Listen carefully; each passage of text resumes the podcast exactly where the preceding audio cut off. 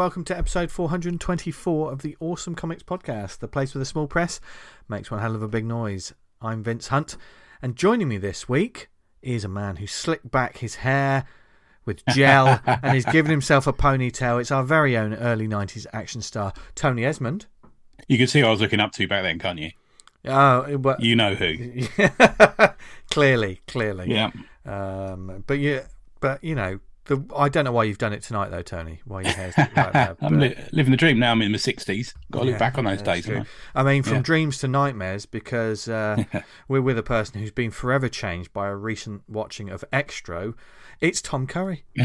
Hello. Hi, Thomas. You Good, are mate. Con- yeah. considerably uh, chipper, considering you've uh, seen a lot of people giving birth to eggs and all kinds of things. I, over the- you know? You you you can look at the situation in Xtro and you can go, well, at least it's not me. Um, hold on. Oh, there's someone. There's someone at the door. Just uh, ans- oh, it's it's a little boy called Tony. I will haunt your dreams, my friend. The, uh, He's a real smug bastard in that film. Not not Tony E, but Tony. well, I think it's a fairly good recommendation for me. The um, I think I saw the third. Didn't they do like a direct to video third one? That's just a literally just an aliens rip off. yeah, yeah, yeah. I mean, Yeah, the whole yeah. thing is, I mean, so I did look up. I, I watched it today for uh, for reasons, and Yeah. uh, I I looked up the sequels, and they've got no relation to the film at all. That's it. Yeah, that's what I remember. Um, Yeah, yeah. There was a real. Good. When, when did it come out? It was 19. Oh, I'm going to say it's seventies first one, 81 maybe something like that. Must... remember it being in um, Starburst magazine and me going, "This looks fucking crazy." Back when I was just in it for getting Yeah. Warrior Woman or Caroline Munro photographs back then, you know. Hmm. Eighty-two. 82. That's a good yeah. guess. Yeah. Hmm. So there, there was a real around that time as well. There was like the, the big films that sort of sci-fi films that came out, and you, the sequels were always usually like very rarely anything to do with them, weren't they? Even back even back then, the sequels were kind Have of you like, seen Exorcist What? 2? oh, That's fucking mad. yes, and also also not good. Welcome to the Awesome Comics Podcast, everyone, where we'll be talking about comics, and, Comics. and Yes. general, just having fun this week. Um, lovely Dan Butcher, he is having a well-earned break, um, and just Sexcapade. uh, yes, uh, out Where's that the- place he's gone to? Is it called Hedonism? Is that the name of it? Yeah, I'm not yeah, that's what it yeah. is. Yeah, yeah, Yeah, it's just off the M4. yeah, yeah. It's hedonism plus because, because he- Swindon. He, he paid a, paid. Oh. Wow. Dirty laugh, Vince. You're right there. Vince. Yeah, sorry. Sorry, uh, I, I just stopped myself from saying a lot of jokes. Anyway, welcome to the show, everyone, and of course, Tom has. I mean, the, the fourth Beatles jumped in, and we're we're here. He's he's going to give us a little bit of a quiz. Oh, we got, yeah, a, we we've got a couple one. of questions, and Tom Yeah. also gave us a bit of a comics challenge to read. Mm. Um, so we're going to talk about some books as well. Which we've as been, we've been chatting about, haven't we, Tom? I've ripped Yeah. through it, man. I'm, Yeah. I'm genuinely chuffed. Genuinely Good. chuffed. I Not forward to- only did I read that comic about that character, I found that character in other comic companies as well Interesting. and read them. That's really cool. Nice. That's yeah, nice. so we'll we'll have a good chat about that. Yeah. All feeds in nicely. Yes, Yeah. because perhaps we will have we'll be talking about a subject that I think we've skirted we've talked a little bit about in the shows, but we're just going to focus a little bit on public domain a little bit as well. So Yeah. it's a very interesting side of Although if you live in Turkey, you can make a film about fucking anything. Yes. about f- fucking fucking anything. Yeah, it's true. Mhm. Have you ever seen? There's, if, if, in fact, there's a Turkish Star Trek. There's also a Turkish uh, Exorcist. I think I've got a copy of the Turkish Planet of the Apes as well. okay. Yeah. Wow. VHS? Uh, no DVD those. Yeah, yeah. Oh wow. Wow. Yeah. I'd, I I went out this weekend. Right, we, we just we just went out to the coast, had a lovely day. There's all the pictures. Lovely. Ju- Just, just genuinely enjoying some uh, time in Lyme Regis, which is a beautiful place. And there's some nice, nice walks. We had like a riverside walk, and there was a bridge going over, over this like a lovely babbling stream, Oh, sounds beautiful. and it was beautiful. And I looked down and thought, "There's a VHS tape in that water," and that was all I could think about. I tried to, I took a picture of it on my phone, and I still can't figure out what it is. I'll send it to you guys now. you now, got, you got me driving away from Lyme Regis, having thrown my sex tape away. Yeah, but there was it was it was sort of twofold. First there was a shock of seeing a VHS tape just discarded into a river. The second was like VHS. You know what I mean? Like, there. wow, Yeah. wow, they're still around. I still own a lot of VHS tapes. I'm just looking now, and I've got the uh, the Stranger Chronicles, and I've got the Spawn DV, uh, VHS animated series in, just in my eye line now. There you go. Wow, wow. I mean, It, it's amazing. isn't amazing. What, just famous for fossils? It is Oh, indeed. isn't it? Isn't Yeah. it? Uh, isn't maybe that's a new uh, new line? Yeah, maybe we'll get to the point now. Yeah. The VHS, maybe Betamax is a fossil. It maybe is- one day. It is a bit of history. It is a bit of history. Oh, that, that that's got home movie written all over it. Oh, is it? Yeah. Yeah, next to a Kit Kat wrapper. This is looks some elaborate scam of Vince's because Yeah. he it's his tape. Yeah, Please, please, Betamax all the way. Anyway, Better quality as well. Oh dear, why not vinyl came back? Yeah.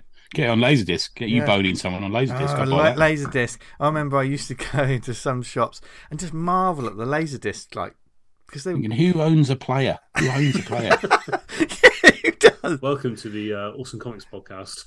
For all your device media needs. oh, I saw such stuff Sorry. on floppy disk. Yeah, I, I had uh, I had the director's cut of Alien on floppy disk. Five hundred floppy disks that you, that you had to change. It was worth it though, wasn't it? It was completely worth it, especially for the noise it made whenever they loaded. I used to save loads of things I found. I remember I found that Dawn of the Superheroes thing that Alan Moore wrote on back in the old days. It took about 25 minutes to actually save it, you know, onto a disc. Yeah. Oh dear, I've still got the discs. I've just got Yeah. nothing to play them on and never will Yeah. have. no. Yeah. But but now you lovely people are listening to this on. Uh, I don't know, maybe in your spaceship. We don't know when you're when you're listening to this, but thank you for listening to the show. And uh, and thank you as always to our lovely sponsors, Comic House. We're having so much Yeah. of a fun chat. I literally just forgot to do the ad. Think of the money, Um, baby. I was Yeah. holding off there because there was so many ways I could. I was like, "I'll should I tee it in?" I was like, "No, no, no." you should have do done it, Tom. Come No, on, come. it's- Okay. Don't help him, Tom. Don't help him. Let him No, do it's it. okay. Yeah, help us, Yeah. Tony. you do Um, the. Yeah, that's true. I help out with do you know the who uh, helps the podcast out? Comic House. Oh wow! Well done, Tom. Nice, nice There you segue. go. Who are they, Tom? Glad we got you. Comic Yeah. House, well, they're Don't Netflix let him bully comics. Tom. They have The a net- wide range of comics available on their site that you can get for a low, low price, which I can't remember at this moment. I pay. I don't know. Uh, Vince, what, what's been on Comic House recently? Don't ask me that because Dan has the list and I never have the list. What you've done is you've totally pushed me under the bus. Done there. him. Done But him, what I will say, they do have a feature section on the Comic House website. You should go there and check it out. And their digital app is basically on Netflix for comics. Only three pounds a month, Tom. That's the price of Oh. it. Only three pounds a month, and you get That's access to a it. yeah, it is. Uh, and you get access to an enormous library of digital indie comics and uh, loads of. I've got, I've got the list in front of me. If you want to have it. Have you really? Yeah. Go So uh, new releases include The Long Game, issue one, Viper Crimson Dawn, Phantoms of the Lake, and Colin Undead. Nice, nice. When Colin Undead is that the one by uh, uh, yeah Steve uh, Muk- Mukamaski, who's uh, a Slack member. There you go. Nice. Thank you, Stephen. Nice. Come on. S- So check out all of those comics and, and more. Find out more about the wonderful world of small press that we talk about every week. And check out comichouse.com. And thank you for them for their patience for this ad, which they probably thought was never going to happen. But um, They trust us. That was Yeah. good. I think Pete will be happy at that one. yeah, yeah. Print out the transcript. By it on the almost forgetting it, it was more professional than pretty Yeah. much we've Kept him been waiting. going- Yeah, Keeps the listener on their toes. yeah, yeah. And speaking of being kept on our toes, Oh. right, Tom always keeps us on our toes. Yeah. Thank you. wh- when he comes on this show. And like- as we said, we've got a quiz coming up. But first, Dan asked us a couple Yeah, of Dan posed us some questions, didn't he? Yeah, From Yeah. Beyond yeah. the Grave. Yeah. I miss him. back. beyond the beyond the grave, yes. Yeah. And uh, once again, he was like, "Well, if I'm not going to be on the show, I'm still going to be a major part of this show." I want you to say my Um, voice. Say my name. right, Say it. yeah, yeah, say it. say my name. ah, oh dear. Nobody's ever done that. Dan. Um, there you go. There's, there's one for you, Dan. Um, but Tony, what did he? What was the first one? Let's well, he us poses two questions, and we're gonna we- we're gonna break them up a bit. But the first one, um, which I have a conspiracy theory about, which I'm gonna elaborate in a minute, Okay. is Punisher predictions. What do you think Marvel is going to do with the upcoming character relaunch? And what do you think the reader reaction will be? Now, I have a massive conspiracy theory around this. Okay, okay. So, and before we get into this, Yeah, obviously, recently um, we have talked about the Punisher a bit, about or talked slash vented, ranted, what whatever you want to call it, and uh, you know these are just our opinions, and you've got your opinions as well. Um, but we're going to go into this once again a little bit more and. Tony, take it. I just thought I wanted to put that out there. that- No, no, no. Yes, we're not talking about the same thing again and again and again every week. no, although we do love This- Punisher. Yeah, The, we love um, it. We love him. Yeah, I read Frankencastle today, which is linked to something we're going to talk about later. Oh, I reread oh, that. Nice. Yeah. Is that where you went? Yeah, oh, yeah, that's really yeah. cool. That's really Um, cool. So it was an obviously Frank, who is our favourite Punisher, um, has is now is in Weird World babysitting some kids after his life was apparently ruined when he found out his wife didn't really love him, was looking for a divorce. You know, just uh, a twelve issues in mini series that kind of looked nice, and that's what it ended up with. But so they've it was. I think we saw the announcement on Bleeding Cool. Bleeding Cool said, and I believe the title. Uh, excuse me if I get this wrong from memory. Was what all Marvel fans think of a blonde Punisher. Yep, do you remember that? Mm. Mhm. Yeah. Now, Yeah, yeah, yeah. knowing that Bleeding Cool does have a lot of people who grass up stories to them, let's use that phrase, or inform them behind the scenes of stories that are coming up, to stress the blonde Punisher, I think they know something. And it seems a strange thing to stress in a headline stroke news report. You I think, yeah. My conspiracy theory is Punisher's going to be a white supremacist Oh. because they don't want Punisher to be a good guy. They want Punisher to be a villain. They've been very plain about that. They're trying to get rid of people looking up to the Punisher, like people in the forces and people in the police in America. So he can't be a hero. And with this sort of them just putting that little clue about blonde in there just got me thinking. I think he's going to be a white supremacist kind of guy I maybe linked to something like Hydra eventually or something like that. Hmm. Okay. My theory, but it's wild and apparently baseless, almost baseless theory. Yeah. but that's yeah, my uh, yeah. Okay. yeah. I I will um I'll play devil's advocate slash um the opposition to that. Okay. to yeah. that. Go for it. Um, part of the reason I think that something like that, uh, which has certain merit to it, uh, as you stated there, um, because Marvel are sort of creatively doing this, it would be an active choice from them, edit- editorially and creatively, to to go that route, that creative, that dark storyline, because that would be a that would be dark as fuck. That Yeah. storyline, and personally, in my opinion, whether for good or bad, Marvel aren't that it's not the publishing house to to do that anymore. They don't. Mm. They Mind won't. you, the Red Skulls one you see, Hydra's white supremacist, isn't it? Right, like But- right wing. but they still sort of, you know, they They, they, they, they, they- inherited those characters. Not inherited, but they're. yes, they're and they legacy have certainly tempered those and sort of knocked it, you know, and and to take that as a, like you say, the Red Skull. That's fair enough, but to give a character their own comic, and to have that, I don't know whether it's a comic or a mini series at the moment. I I don't mean, even what, know if it's it just is, within it- an to event. give it yeah. to give it to give a title, you know, I mean, con- controversy. Um, you know, they say no such thing as bad press, but that, that's ridiculous. But Yeah, you know, th- there would be a, a certain amount of clicks, and there the, the internet would obviously go wild if this was the case, Tony. Um, but I, But I, why spend so much time basically um, fucking him up and making him completely uncredible as the character they- we've all loved? Yeah, to they, suddenly so quickly bring him back yeah. or bring the character back. The you know But I, I think, I think it's purely down to the bottom line. This is what I'm thinking. The Punisher, that name makes money for them, and if it, if well, I not- wonder whether there's been if a, there's been some kind of like Marvel TV, they've said, "What you've done? What?" Well, I mean, he's You gonna. know. I, I think he's going to be in the Disney Plus series and stuff. That's, like and that. I, Yeah, I read yeah. something about that. I'm not sure it- whether it was a just a prediction or, or what, but Yeah. you know, if he is and they're fucking, they're Yeah. killing him off. They're they're they're fucking idiots. But then again, they've done it before, haven't they? Yeah, You know? yeah. So, you know, the publisher clearly didn't like that character that has built up this legacy.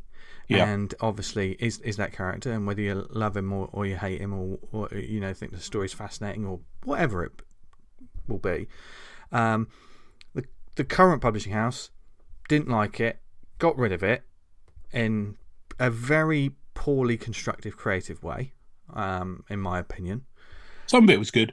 I'd And- say. well, the thing is, some of I- it looked good. Some of the story was nice. You, but you the, and Dan were reading it, and I wasn't interested in it just immediately when they changed the logo. Um, and Yeah. you know, I haven't read any of this, so I, I'm speaking on of things that I have no real. You know, I can't say whether the book or I, I know how it ended from from the sounds of it. It was not very good, but I know you guys you enjoyed it to begin with, didn't you? The Hmm. the the hand. Story. I'd say mid midpoint we enjoyed it. Yeah. Yeah. And I think really I, another reason I didn't read it is because the hand just don't really in, interest me. Really, anyway, Ares was but, good in it. but, Ares um, was a good uh, good character in it. I think that worked out quite well. But I, Um, I, I think Marvel are ta- they're creating a new pun- they're putting a new Punisher out there because if the name's not out there, there's no dollars being made. Um, and this is just a suit talking that we're not talking about the sales of comics, we're not talking about the fans. So let's just look at the bottom line here. If the name's not out there, there's not there's no there's nothing being made from it. Um, so probably they- they were like, well, we don't like this Punisher. Let's get rid of this one. Let's create a new one that we can shape into the Punisher that we want. But we do you think they'll make him a villain then? I I, I I think he's going to go one or two ways. He'll be either more villainous or he'll be very diet. I don't think there'll be a middle ground. What do you think? Yeah, I think you're right, man. So, yeah, I- I just find the whole. Sorry to interrupt, Thomas. No, okay. when they're saying blonde Punisher, I just kind of feel like they know something about it. I think that's bleeding cool. Just trying. I, I, it's also the how can we create a Punisher that's so very different from the uh, the original Yeah, but there's ways of doing that, like female. You know, there's all sorts of ways of doing There that. isn't and there was a female Punisher that was fucking brilliant. There, there, there was, But the thing is, if few they, the way things work, if it was a female Punisher, she wouldn't be a villain. I don't Yeah. think. No, but I I think also comics are very much sort of like how can we make this different? Well, he had black hair. Just give him blonde hair. I I, think I think it could be that simple. I don't. I honestly. I mean, I'll be.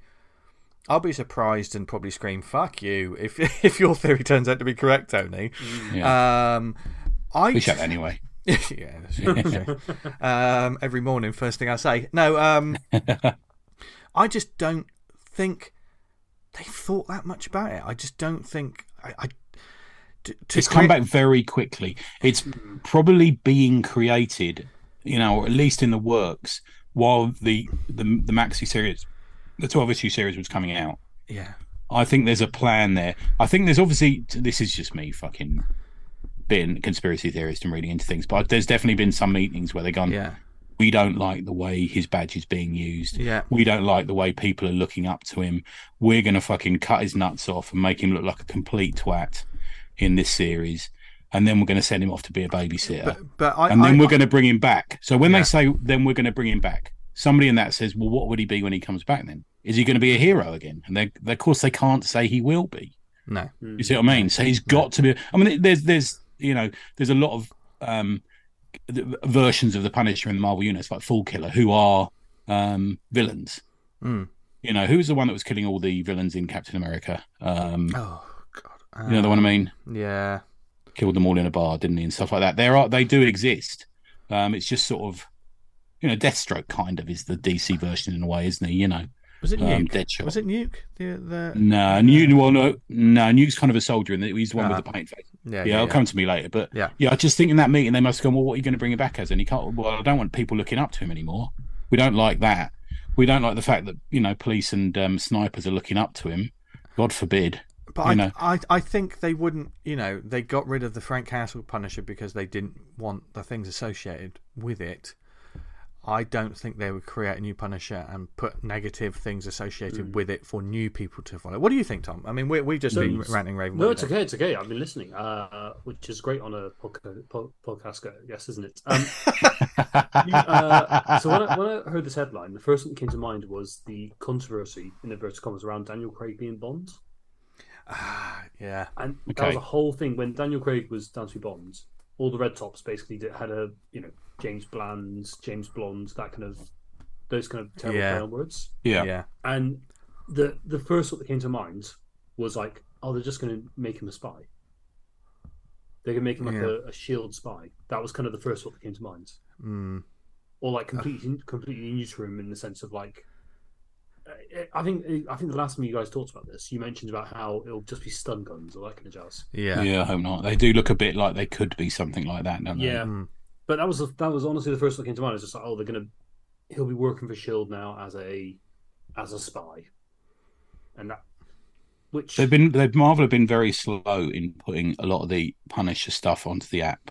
Hmm. So, for example, there's um, Joe Kubert issues that aren't on there, Mm. but they're on Comixology, so they've clearly been Mm. created to be read digitally. Um, but they're not on the app. I just find it their just behaviour around it is very shady to me. You know, I mean, I I really hope you're wrong, Tony, but it'd be a big step for that company to do something that controversial. And yeah, that's, I mean, well, yeah, but and I'm just thinking about like, you know, during all the the BS rounds, the Hydra captains, Captain America Hydra stuff. yeah, I get that, man. I just, I just kind of think it's it, they've started it. Yeah, to me. You know, um, there's, there, I, I won't say stuff in the air, but there's there's stuff that I think, sure, yeah, yeah, about it. Mm.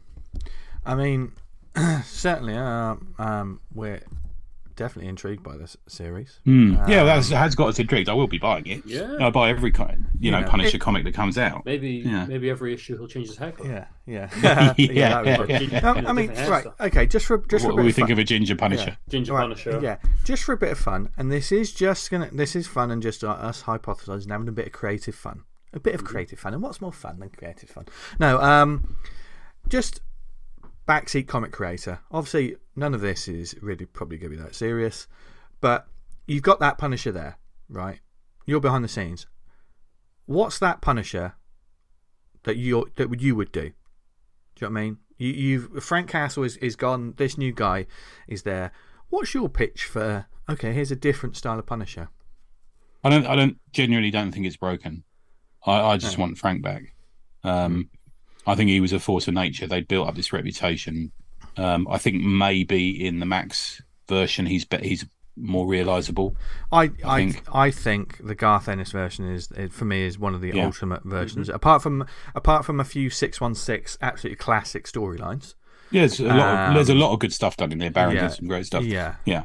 but um, yeah, the Max, I would you know take him away from like the bigger stories and stuff like that, and just make him just make it a small level book. Do you know what I mean? Just uh, just make it a fucking just a vigilante. Yeah. like like a dirty, gritty. It's not pleasant. He's going after fucking the the worst of the worst. You know, it probably make it. You know, for a lot of people, it might be an uncomfortable read because he's taking out truly horrible people. Like for instance, you take the Yeah. the slavers storyline. Jesus, if you I read read, his, I read his first appearance today. Funny enough, oh, his what, Spider-Man issue. Yeah, yeah, and it's really, really strong. You, you can Yeah. see why he was one of the few characters for a period of donkey's years that really hit and could maintain his own series character. I mean, those those characters are few and far between. I mean, what characters have come in the last twenty or thirty years that are that iconic, can carry multiple series in a month? You know, Venom, Hmm. uh, Miss Marvel. Not Miss Marvel, yeah, Miss Marvel. I mean, who else has come out? I'm sort of certain it's Deadpool. yeah. You know, there's a few, but not many, are Yeah. there? Yeah. You know, Yeah. I mean, I would think if you were going to go in a complete, you know, if this guy was a completely different. I mean, I there's part of me that quite likes the spy angle you've got, Tom. That you said, Tom. Uh, you know, but take that, but crank it up to, you know, like when you see those TV shows like Person of Interest, when there's there's you know he'd he, he'd have a team with him, he'd have a microchip, you know, he'd have all these other people, and they're basically just going off on their own and they're doing these things and they're taking out these people that no one else can touch. You know, the equalizer kind of stuff. No one else can touch them, and these people just sort of take them out. But take them out, not just, uh, I don't know, stun them and give them a lollipop. Uh, it, it would be like they. See, I don't think he can work for a government agency because No. And that's he why. can't. He won't take orders. He can't Yeah. take orders. He, he's got to kill people. They won't let him kill everyone. Yeah. he wants to kill. You know. That's that's uh, that's what I'm getting from that. He's an ex Shield agent, isn't he? This this new guy, isn't he? He's not working for Shield. He's um, yeah, I think he's an X one, isn't he? Yeah, yeah, yeah. That's fine. I, t- I tell you what, what though, guys, it makes me. I'm gonna check the first issue out, and I don't normally Yeah. read that. well, we decided Marvel we're going to read, aren't we? Yeah. So, So we've got Castle Watch at the moment, haven't we? So yeah, yeah. uh, not the Nathan Fillion show. Uh, No. there's anything wrong with that. that was rubbish in the last series. Most main uh, mainstream shows are though, aren't they? They fell out with that lady, didn't they? They fell out. Yeah, Oh, That- okay. yeah. But yeah, I mean, Tom, like listening to the show as we've as we as we've talked and ranted about the Punisher. Um, how what have your what have your thoughts been on it? Because you, you you don't have so much of a history with the character. No, no, no, no, no, no. I, I to be honest, I read uh, Punisher Max after hearing Dan talk uh, wax lyrical about it so many times, Mm. and then kind of you know dipped into various Punisher series. But I think a bit like yourself, I, I prefer him small scale. Yeah, I say small scale, but you know what I mean like I, it, it's it's like Daredevil. You know what I mean? Like it's like street level crime. Yeah, That's kind of where I think he shines as a as a character, or like you know as a recovering war vet and that kind of jazz. Um, Yeah, killing mob bosses. That's what I want him to do. Exactly. Yeah. Yeah, yeah, yeah. yeah, Mob yeah. bosses I mean, and rapists and you know But, these sort um, of people. Do you know that that that comic Dan shared, uh, the Posies one? That's Oh, the one. Yeah, I know. Yeah, yeah, yeah, yeah. like that's Yeah. spot on, right? That just Yeah. that exactly exemplifies what the character Mm. can be, should should be like. You know, small. It's not big end of the world stuff. It's small scale stuff where it makes it makes things better, yeah, but by doing horrible things to get there. Real, real world Batman. Yeah, Mm. yeah, yeah, yeah, Yeah. exactly, exactly. Um, Yeah. So I mean, I, I'm Well, he comes from a. He, he actually, I mean, the inspiration they're quite open about this, aren't they? Is that it comes from the Executioner, the Mack Bolan series of books. Um, oh, really? and they, they, yeah, massively riffed on it and totally admitted it. To, I think it, Don Pendleton wrote them. I think he was even in on it. I think they look, we're going to do this. Yeah, Um, and there, there's, I think there's about 350 of those books, of which I've read about 50, and that's basically the Punisher. You know, there's one versus, you know, the Tongs, one versus the Mafia, you know, this sort of thing. You know, Mm. It- it's not a bad run of books. And yeah, if you like just hearing about like- machine guns and yeah, you know, and it hit around the time of like like Death Wish taking yeah, off. big time. big- Yeah, I think big time. I think Death Wish was inspired by it. To be Mm. fair, yeah, yeah. Yeah. It's fascinating times. Um, it is, yeah. You know, It's it's, um, it's yeah, it's- interesting what they do with it. See Yeah. they've got the. I mean, see if do something interesting. the the teeth. That's the best way to say it, Tom. Because like currently, there's certain certain storylines or certain creative um, directions that don't feel like they've got any teeth. It's just No. nothing nothing Yeah. but gum or like silly uh, choices. So the fact that there is going to be a Punisher series is very interesting. So I hope the production team have been. Uh, have got their obviously their minds in the right places, and they give us a, if they give us an absolutely killer book, we'll we'll eat hats, eat crow. Do you know what I mean? It's Yeah. like, Yeah. and also be very happy doing it because I'll be over. I'll be over the moon Yeah. if it's good. Yeah, yeah. yeah. Um, and it would be a very, I mean, picture this a very interesting scenario where if this book isn't, this is a, this is a long shot. This, if you bet on this, this would be a very, very high odds. But if this book was so amazing that there was people going, actually, I don't need Frank back for a while. Can you imagine that? If this book was Hmm. I'll, like, I'll go fucking- Punisher on their asses if they say that. But just imagine if you felt yourself saying it, Tony. What would you think about yourself? Honestly, come around my house, give me a good slap.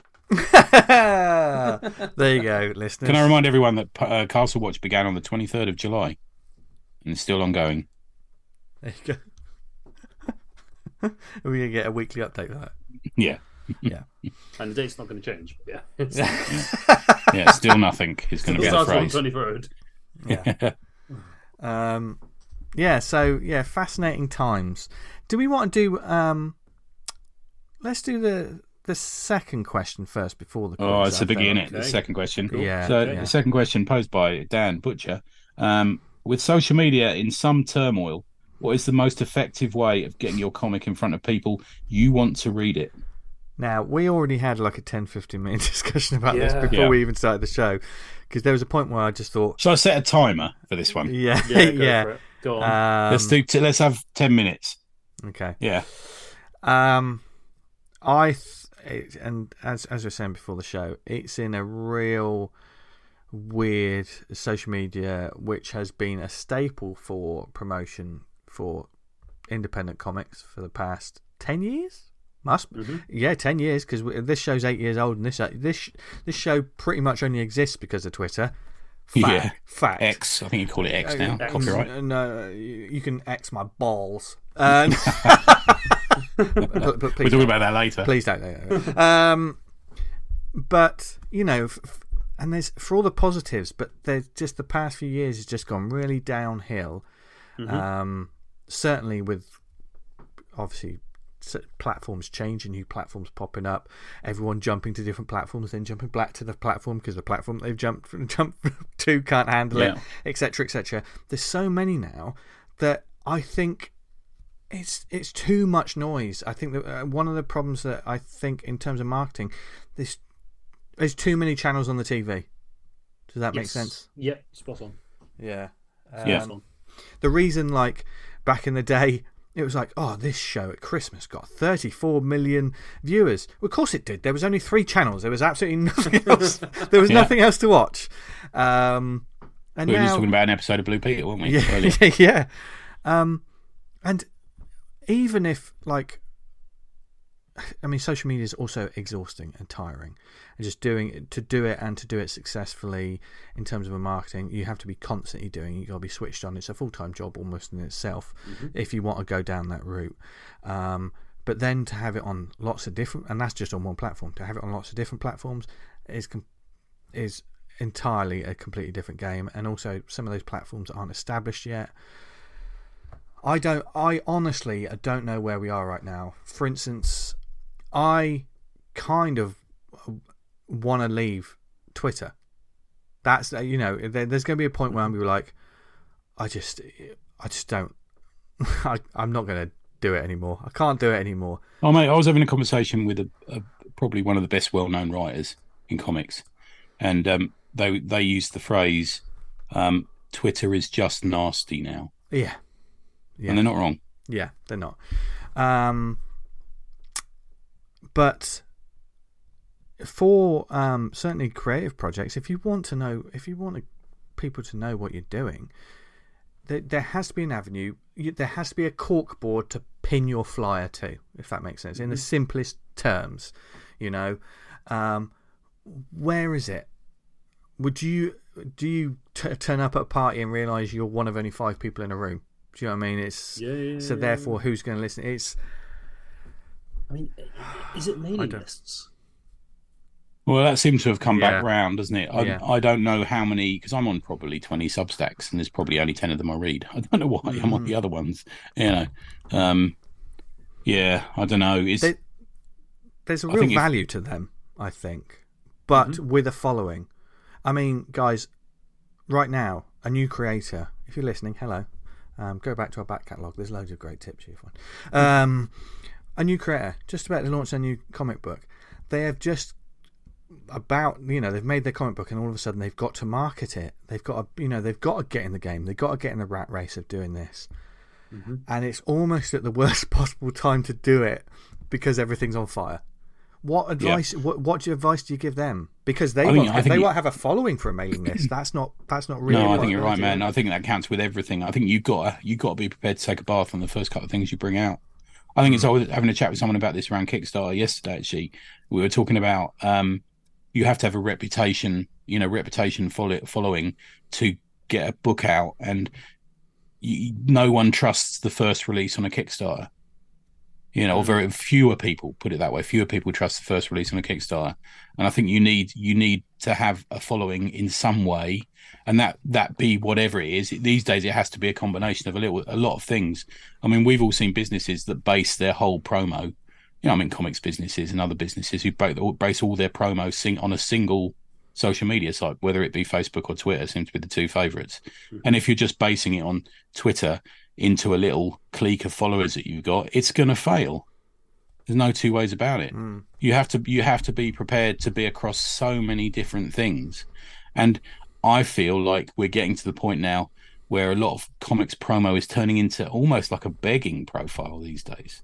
You know, mm. you you've got to be reputationally, um, how do I put it? You got you got to have a reputation that stands out first for a good product, and the only way you can do that is from getting a sleeper hit, which don't which won't pay the mortgage. Yeah, mm-hmm. yeah, yeah. no, you're yeah. absolutely right. And then yeah. even if you look at things like Reddit, for example, yeah, like there's an idea of like, oh, we'll go on, like Reddit's a should be an even playing field. Yeah, a, it should be a meritocracy, right? The cream should rise to the top, but that's not the case at all in terms mm. of like timing yeah. and how you put things out in there. It's it's tricky. It's incredibly hard. I mean, how many how many times have we seen like a creator come out of the, the gate red hot, you know, contacting everyone, super enthusiastic, doing tables at every convention, reaching out to everyone, only to see maybe two three years down the line, they kind of disappeared. Yeah, the, the, you know, there's an energy needed to keep doing that, right? Yeah, there's an energy you need to keep that up into every every cycle. You know, like you make the damn thing and then you've got to sell it.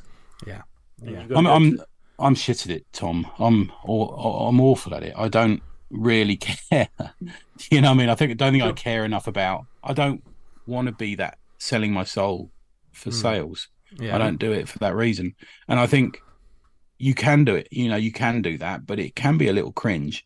That what I would rather do is people see my comic and they like it, and they'll buy it and there'll there'll be a word of mouth spread and mm. the next one will get a few more and the next I mean, one will get mean, a few more. Of, word of mouth you know. is always hugely important yeah. anyway. I mean, you know, the recommendation section of this show, half time I'm I'm picking something off my shelf because I'm like, you should read this. It's well good, and that's certainly how I've read a lot of books that people have talked about on this show. I'm like, oh, I need yeah. to get that. I've bought it and I've read it's it. Best possible thing. Yeah. Um, yeah. But there is I mean, that's obviously you don't want to do that, Tony, and you you don't want to. I mean, no. um, you don't want to go that route, and certainly for your type of comics as well. It's counterproductive. I think the kind of sort of rebellious yeah, comic yeah. we do. Yeah, yeah, yeah. yeah. Um, but there are uh, for other creators, they need to get out there. Do you know what I mean? Because also, like, especially with like Falp, you know, the, and the name is mentioned, and the the contacts have been made through social media, which has allowed you to get to a certain point where you've been able to. Uh, this is going to sound disgusting. you've been able to drop the seed. There you go. And and it's since grown.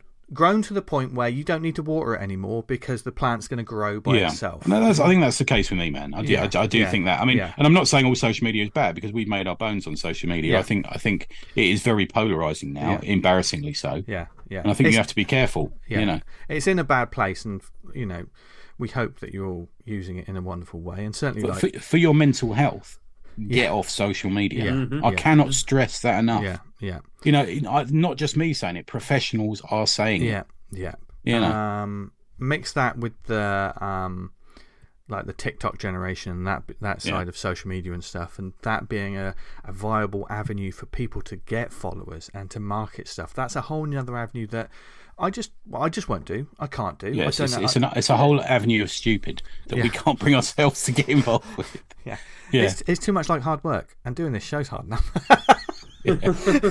um, so, but if you if you out there have got like a certain, you know, route that you that you're good at and you like doing, then more power to you. If you can use it to your advantage and you've gained a following, then create those things like um, newsletters, Substacks. Create those, you know, when you got the following, because, and I think uh, there's a certain wisdom to, if you've got a following, obviously keep giving them stuff so they keep following you, um, but also prepare something for when that boat you're on sinks.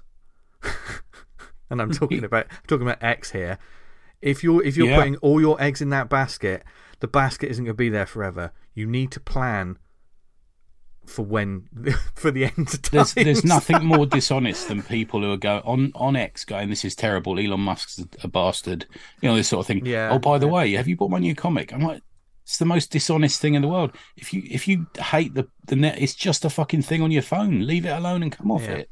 Yeah. Nobody cares. Yeah. I mean, we we've said this before. It doesn't matter how many times we put this podcast on Twitter. It makes not a jot of difference. Look at the custard episode.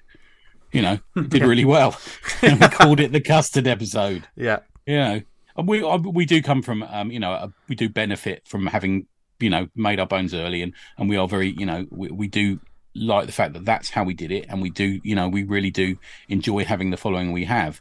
But it's a, it's a whole different ballgame now. It is. It's changed Yeah. so much. You know, I it used to be social media was definitely a go-to for me for contacting creators, cont- uh, finding out new things. I I would love scrolling through and discovering a new bit of art and like posting it in. Certainly, certainly sometimes we do send we still send links to each other, going check this out. This page is Yeah. fucking Oh, we ridiculous. just uh, reached Um, ten minutes just to let you know. Oh right, well, we, and, and, that's it. That, that that's the conversation. Uh, no, um, I, th- I think be if you're going to be promotional on any social media, um, be positive and be conversational and be That's it. prepared to promote it to anyone. Yeah. The amount of fucking people I see go on social media, they're new to comics. You, they know who they are, and they'll go and they the first thing they'll say rather than promoting their comics is they'll go, "I hate Comicsgate," because they're trying to make friends on one side. Nobody fucking cares, mate, in the wide world. Nobody fucking cares. and also, I mean, you want to sell your comic to Joe Public, they don't give a fuck. All you do is distancing people. And- Maybe not just Yeah. comics pe- gate people, but people who think you're just a petty twat. You know what I there's, There's uh, um, something to be said as well. For instance, um, there are creators who like like to be published by, you know, proper publishers. Yeah, well, they're going to look at Um, their, their the, pub- history. the publishers are just going to go on your your timeline and have a look, and then just think, actually, maybe not. this bloke starting an argument in an empty room again. Yeah. We don't want to deal with them. Yeah, yeah, Yeah, So- I can tell. You, I can tell you, mate. One hundred percent from my experiences in comic companies, that is completely true. Yeah, yeah. Yeah. Be If we're, if we're gonna, if Nobrow are gonna take a person on, they look at their social media history. Yeah, yeah. No two ways about it. which um, certainly if you're starting out with your comics journey, just you know, I mean, uh, most our listeners are usually spot on, and certainly part of the Slack community is a wonderful Yeah. and uh, Mhm. just welcoming. I mean, you'll get some hits on your Kickstarter by being on there. I can tell you that now. Yeah, yeah, Yeah. and certainly tips as well and conversation. So Hmm. um, we always put a shout out to join the Slack community, but certainly get in touch with us because there's a wonderful group of people on there from all over the world who just love comics, just love talking Yeah. about comics. You know, um, but yeah, it's, it's a fascinating Ran Well, over. Yeah, rant over. Mm. I think rant, rant and pontification over because Nice. I thank you. I, I was really proud of using that word then. Um, Yeah. But I think it's I don't know. It's it seems like a dark time for social media at the moment. You know, Yeah. it does. It does feel like Mm. that. Um, It- and and I will say, I don't know where to go. Does that make sense? I might just sack it all off and just do Instagram so I can post pictures of my cats. And That's why I like end. Instagram. Yeah. I like your cats. Yeah, yeah. It's just pictures of comics and my dog. you know. Yeah, yeah. Uh, that's not bad. yeah, That's that's not right. bad. mate. That's not bad. Social media. To I like Instagram because it's pictures of the time Tom men- met a donkey on the way home from convention. Yeah, That was a good day. It was a good donkey. good day, good donkey. That's the name Vince was standing there. I said, "Oh, we've had a message from Tom. Uh, it's a picture of him with the donkeys mate, on the way home." That's, Donkeys You know, that's what li- that's what living in Bristol's like. You just walk home, meet a donkey, Donkeys are great. have photos taken. Yeah, Yeah. you're all good to go. Yeah. How do you feel about fully grown horses, Tom? I'm not as hot, frankly. Not a fan. Uh, Not bit, a fan. No. a bit pretentious, aren't they? Yeah, Uh, right. yeah, For posh people, aren't they? yeah, yeah, yeah. It's also the other people have donkeys. Donkeys and For ponies. people who live in Bath, they've Yeah. got horses in Yeah, Bath, they haven't got they? horses. Yeah. Yeah. I can say that because I don't live in Bath anymore. Right. Um. right. Right. Who, who out there is ready to have some fun? Oh, we've got a quiz. We have got yes. yes. Tom. Tom came fully loaded. Yeah. Yep. Um, Yeah. with a quiz this week, and it's going to tie into a little bit of a conversation. It will On both our books, isn't it? Yeah, yeah. yeah. Yeah, So um, yeah, there's yeah. it'll be a tie into some recommendations we can have later. But I think we'll have a little bit of a chat just after this quiz as well because it's something we haven't talked about. And Tom, just key us in. What is this quiz? So the quiz is called Public Domain or Public Indecency. Sorry, I love the fact the second bit has got to laugh. I thought I wasn't going to laugh. So, uh, in the style of quizzes that uh, we do quite often on the ACP, uh, I have got a list of 10 characters. Uh, some of them are in the public domain, and some of them are either made up or they're not in the public domain. Uh, Okay. So, we'll go basically alternate between Vince and Tony. Who's going to go first? Shall I do the, Uh, shall I do the, um, the points? Oh, I, I, if you can, that'd be great. Thank you. Yeah, okay. Uh, so, I'm going to say the name of the character, and then we'll start with uh, Vince, and then you can go domain or indecency, and then we just go Okay. back and forth that way. Okay. So, Okay. uh, we're starting off. Number one, Vince. yeah. Red Bee. Red Bee. Red Bee. Oh, indecency. Okay.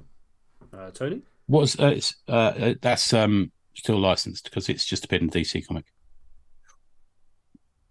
There is a so you're going to indecency. Yeah, so it's still licensed. Is that right? So it's still in. Yeah. So, so it, yeah, Yeah. So it's not public domain. So it's indecency. No, it's not. Not. Oh, right, indecency. Sorry. Yeah, yeah. Unfortunately, there is a version of Red Bee that's in public domain. Oh, okay. Really? Oh, Yeah. he's he's totally he's pulled our trousers, both our trousers down. That's oh yeah. mm Which one? Which one? Uh, it's okay. We can do this now. We can do. It. I've got more ready to go. Uh, it is uh, Rick Raleigh. God, there's- there's the one in the Peacemaker comic. That's a, that's that's a bit of a spoiler for issue three, by the way. Um, okay. He's a original production, uh, publisher's quality. Uh, he's got a belt with a B in there called Michael, Yeah, that's the one. That's the one in the DC comic. and he is apparently he's also in the public domain as well. Oh, Is that why they've It's- used him? Cheeky bastards. I don't know. Yeah. The um, what did you say on that one, V? Indecency. Uh, both. Oh, so we both said the same thing on that one. Yeah. Yeah. Okay. The version I've got is in, in domain, but I'm more, yeah. I see now this quiz might be a bit more tricky than I realised. I'm regretting what I've done now. yeah, he is. Um, uh, he is Peacemaker's probation officer, who in the issue three of Peacemaker, whatever the new one is, he uh, he sort of appears and says, "Oh, I'm good at fighting because I'm I'm actually this character." Oh, And then Peacemaker says, "What do you, can you call on a swarm of bees?" He says, "No, I've just got one in my belt buckle." Yeah. It- And it's, Peacemaker's like, it's "Okay." not unheard of though for bigger Them to use, yeah, Yeah. to yeah, use. okay. Mm. yeah. So uh, number two. Yeah. Uh, Tony, you're starting this one. Okay. Jack Rabbit. Jack Rabbit. Hmm. Hmm, it's interesting. I'm going to say.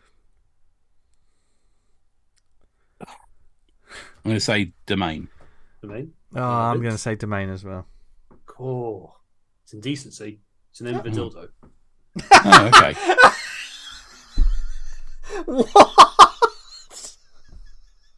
So, what the actual fuck? I heard the worst story about a dildo online this week. You want me to tell you it? Keep it to yourself Okay. until Uh, after. okay, number three. Yeah. Jimmy Bear. Jimmy Bear, um, domain. Domain. Beautiful. domain. Domain. Oh, both right. It is in public domain. Oh. That's in. Jimmy Bear was a Navajo youth, a fast and nimble runner. He appeared in Fantastic Fears number four in 1953. Wow. Okay. Uh, Indigenous people superhero like that. Yeah. uh, Plucky Duck. Oh, um, who's it? The me. Yes, Yeah. yeah. Um, I'm going to say indecency. Oh, fuck. I was going to say indecency. I'm going to say indecency as well. You're, you're both right. I made it up. Isn't Could be a And- sex toy. and- and- called Plucky Duck. there a? There's a. Oh, got a oh, I'd feeling love it there's if all of the ones you made up were sex toys. Yeah, I've got a feeling there's a plucky duck in an issue of Rip Off Rip Off Press or something. Oh, Rings a bell, like an underground comics character. okay.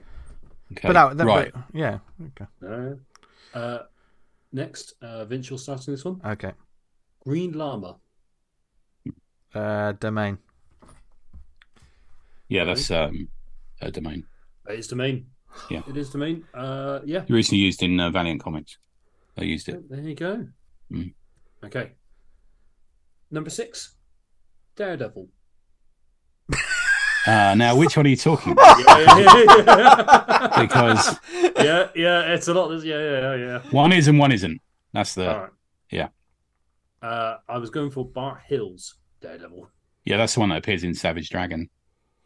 So that is um, domain. Well, I'm going to say domain then. If, Yeah. uh, yeah, it's just, just answered it for me. Uh, number seven. Yeah. Little Dicky. Oh, uh, domain. Domain. Yeah, it sounds like an old comic, doesn't it? It's got to be Domain. Unfortunately, it's Indecency. He's a rapper. Oh. He's Oh, a okay. rapper. Going for uh, going for references you wouldn't have to hand. I'm a big fan of rap music, you know me. I do. I do. It's a, he's Why a terrible you- rapper. Uh, yeah, okay. Was that so? I think there's further questions to be asked to you, Tom, about that. That's but let's carry That's on. fine. Uh, number eight. Uh, the Cursed Cougar. Me, this one, isn't it? Yeah. Here's you. Cursed Cougar. There is a there is a a, a cougar character in Spider-Man, so I'm going to say it's licensed. Okay, so Indecency. I'm Yeah. going to say domain. Tony's right. Oh. Mm. Uh, Was it a Spider-Man? Was it a Spider-Man character? It was, yeah. We remember we talked about it in back issue a few weeks ago when I was talking about back issue magazine. Yeah. Yeah. I've got to say, researching this quiz, there was a lot of uh, colour than animal. yeah, I imagine. Yeah. yeah, yeah, yeah. You're looking for a, yeah. Uh, okay, last two. Uh, I think Tony. Tony, you stressing this one, or is it Uh, no, it's Vince's one. Vince? yeah. Uh, Vince, Whiffy. How do you Whiffy. spell it? W H I F F Y. Whiffy. Um. Domain. Okay, public domain. Tony.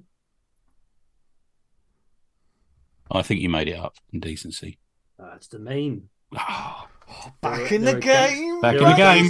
This is a decider. We're five, five each. Last question. They're a gangster who's dressed in drag.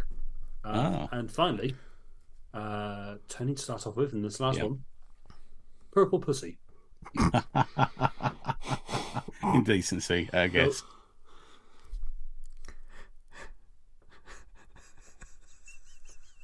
Vince. I'm just gonna. Uh, just, just. There's got to be a winner. Domain. Okay. Well, Tony wins it Oh, with uh, the Purple Pussy slipping over the line. Yes. but Tom, Tom, where's that from?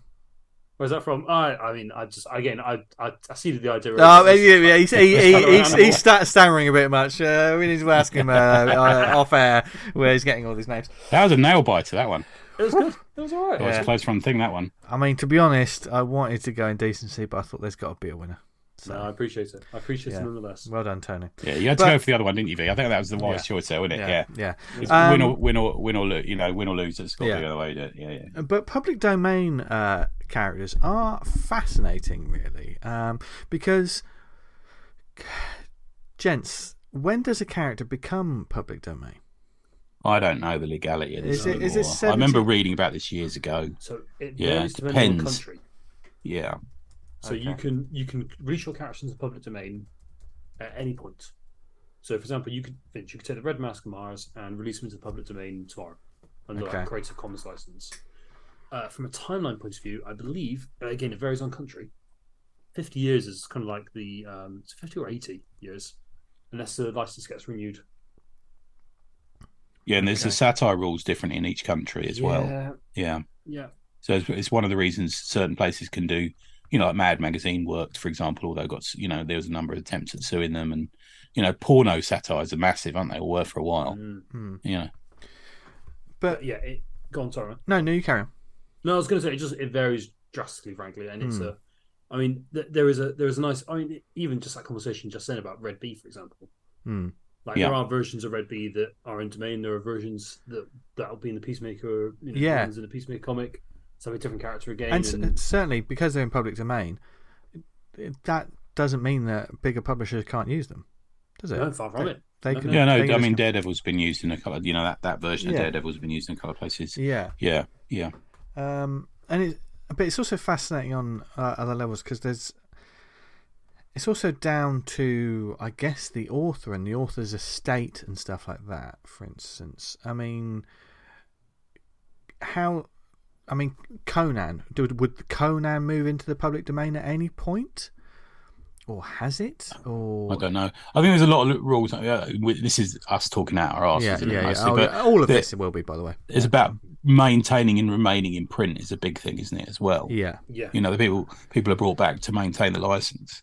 You know. yeah, yeah, and certainly with um, obviously with Disney and, and the likes, you know, they, they've only just recently let go. I mean, things like Winnie the Pooh, etc., and stuff like that, or is it they, they essentially let it's go of always that like license? version, it's always like versions of it, right? It's not Yeah. even the um, it's a version of Winnie the Pooh. It's a version of Mickey Mouse. This kind Yeah. of public domain. I mean, it's affected my reading habits massively because of the Master of Kung Fu issue. So, Master of Kung Fu was always this, you know, we'll never get a fucking reprint, you know, sort of thing. I treasure my, you know, 115, whatever it is, issues. And, um, and then they managed to get the license. So they brought out reprints in Epic collections and Omnibus collections and, you know, various other collections of all the Sax Rohmer characters who perform the role of the background characters in um, the Master of Kung Fu series. So his Right. father was Fu Manchu and, you know, the, the MI6 agents, etc., and, you know, Clive Reston, all these sort of characters. However, w- from whatever happened, I, I don't know what happened, but Marvel let the license go again, meaning all the comics disappeared off the app. They won't be reprinting the omnibus, etc. They won't be reprinting those issues again. There is some discussion as to whether it was let go because the bloke who stars in the Marvel movie as Master of Kung Fu said that he won't read those comics because they're racist. I would probably argue the opposite with that. To be fair, as a young white kid living in London, I look, you know, were, he was my favourite character. You know, um, so I don't, I don't think, I think that sort of copyright issue is a massive impact on my comic collecting. It's a weird one. I looked on the app just out of curiosity the other day to see what Master of Kung Fu comics says, and there's a, a single issue from that run remains, and I think they've just made a mistake and haven't taken it out. Hmm. Um, it's just weird, Yeah, you know. It, I mean, public domain's fascinating um, from a indie and small press um, side of things as well, because Yeah. how many how many um, issues have we seen of different characters that you know that that creators can because sometimes it's it's the it's the genesis of a character is I've certainly looked at lists and thought oh what could I do with that you know Yeah. there's certain I ones mean- where you're like oh can you take a name that may have already been created I don't know it was only printed once in 1915 or something and turn that into something you know it's the, it's the genesis for a, a bigger idea and that's happened so many times in Indian small press um, not always. I mean, the the ones that I always that come to mind, not necessarily small press, but I know, uh, for instance, Dynamite. Uh, been they Yeah. they do lots, don't they? With um, is it Dynamite that have got like the Vampirella, Red Sonja, the superpowers. Yeah, um, yeah, yeah. They've had Doc those- Savage and the Shadow and all sorts Yeah, of things. Yeah, yeah. yeah. And are, are all of those public domain or No, not all of them. No. But there, No, no, there no. are they're superhero. I'm always I always think of the, the superhero characters that are usually Alex Ross covers. What's the ones I'm thinking of? Oh, Uh, like the Spider, yeah, and things like that. the That- Shadow. Yeah, Yeah. th- there are. They've made a lot of books about those sort of characters, and they are in lists of public domain characters. Some of them too. are really good. I'd Yeah. say. Mm. Yeah. Um, Doc Savage, one of my favourite comic characters ever, and I love the pulps as well. But yeah. you know, it's a weird one, isn't it? I think there's some creators who you know very hold very strongly onto their characters, but I always always think of people like Michael Moorcock, who basically said, you know, he's quite open to people. He had the Saga and the Man Elf at one point, you know, which was a comic series, and he was quite open to that. He was very into that, and I think he pulled back a bit on that later on. Oh, well, you look at someone like Bob Dylan, who's quite happy for people to cover his records, you know Yeah. um, depends as well on the who created it. I think as to how how it's dealt with elsewhere.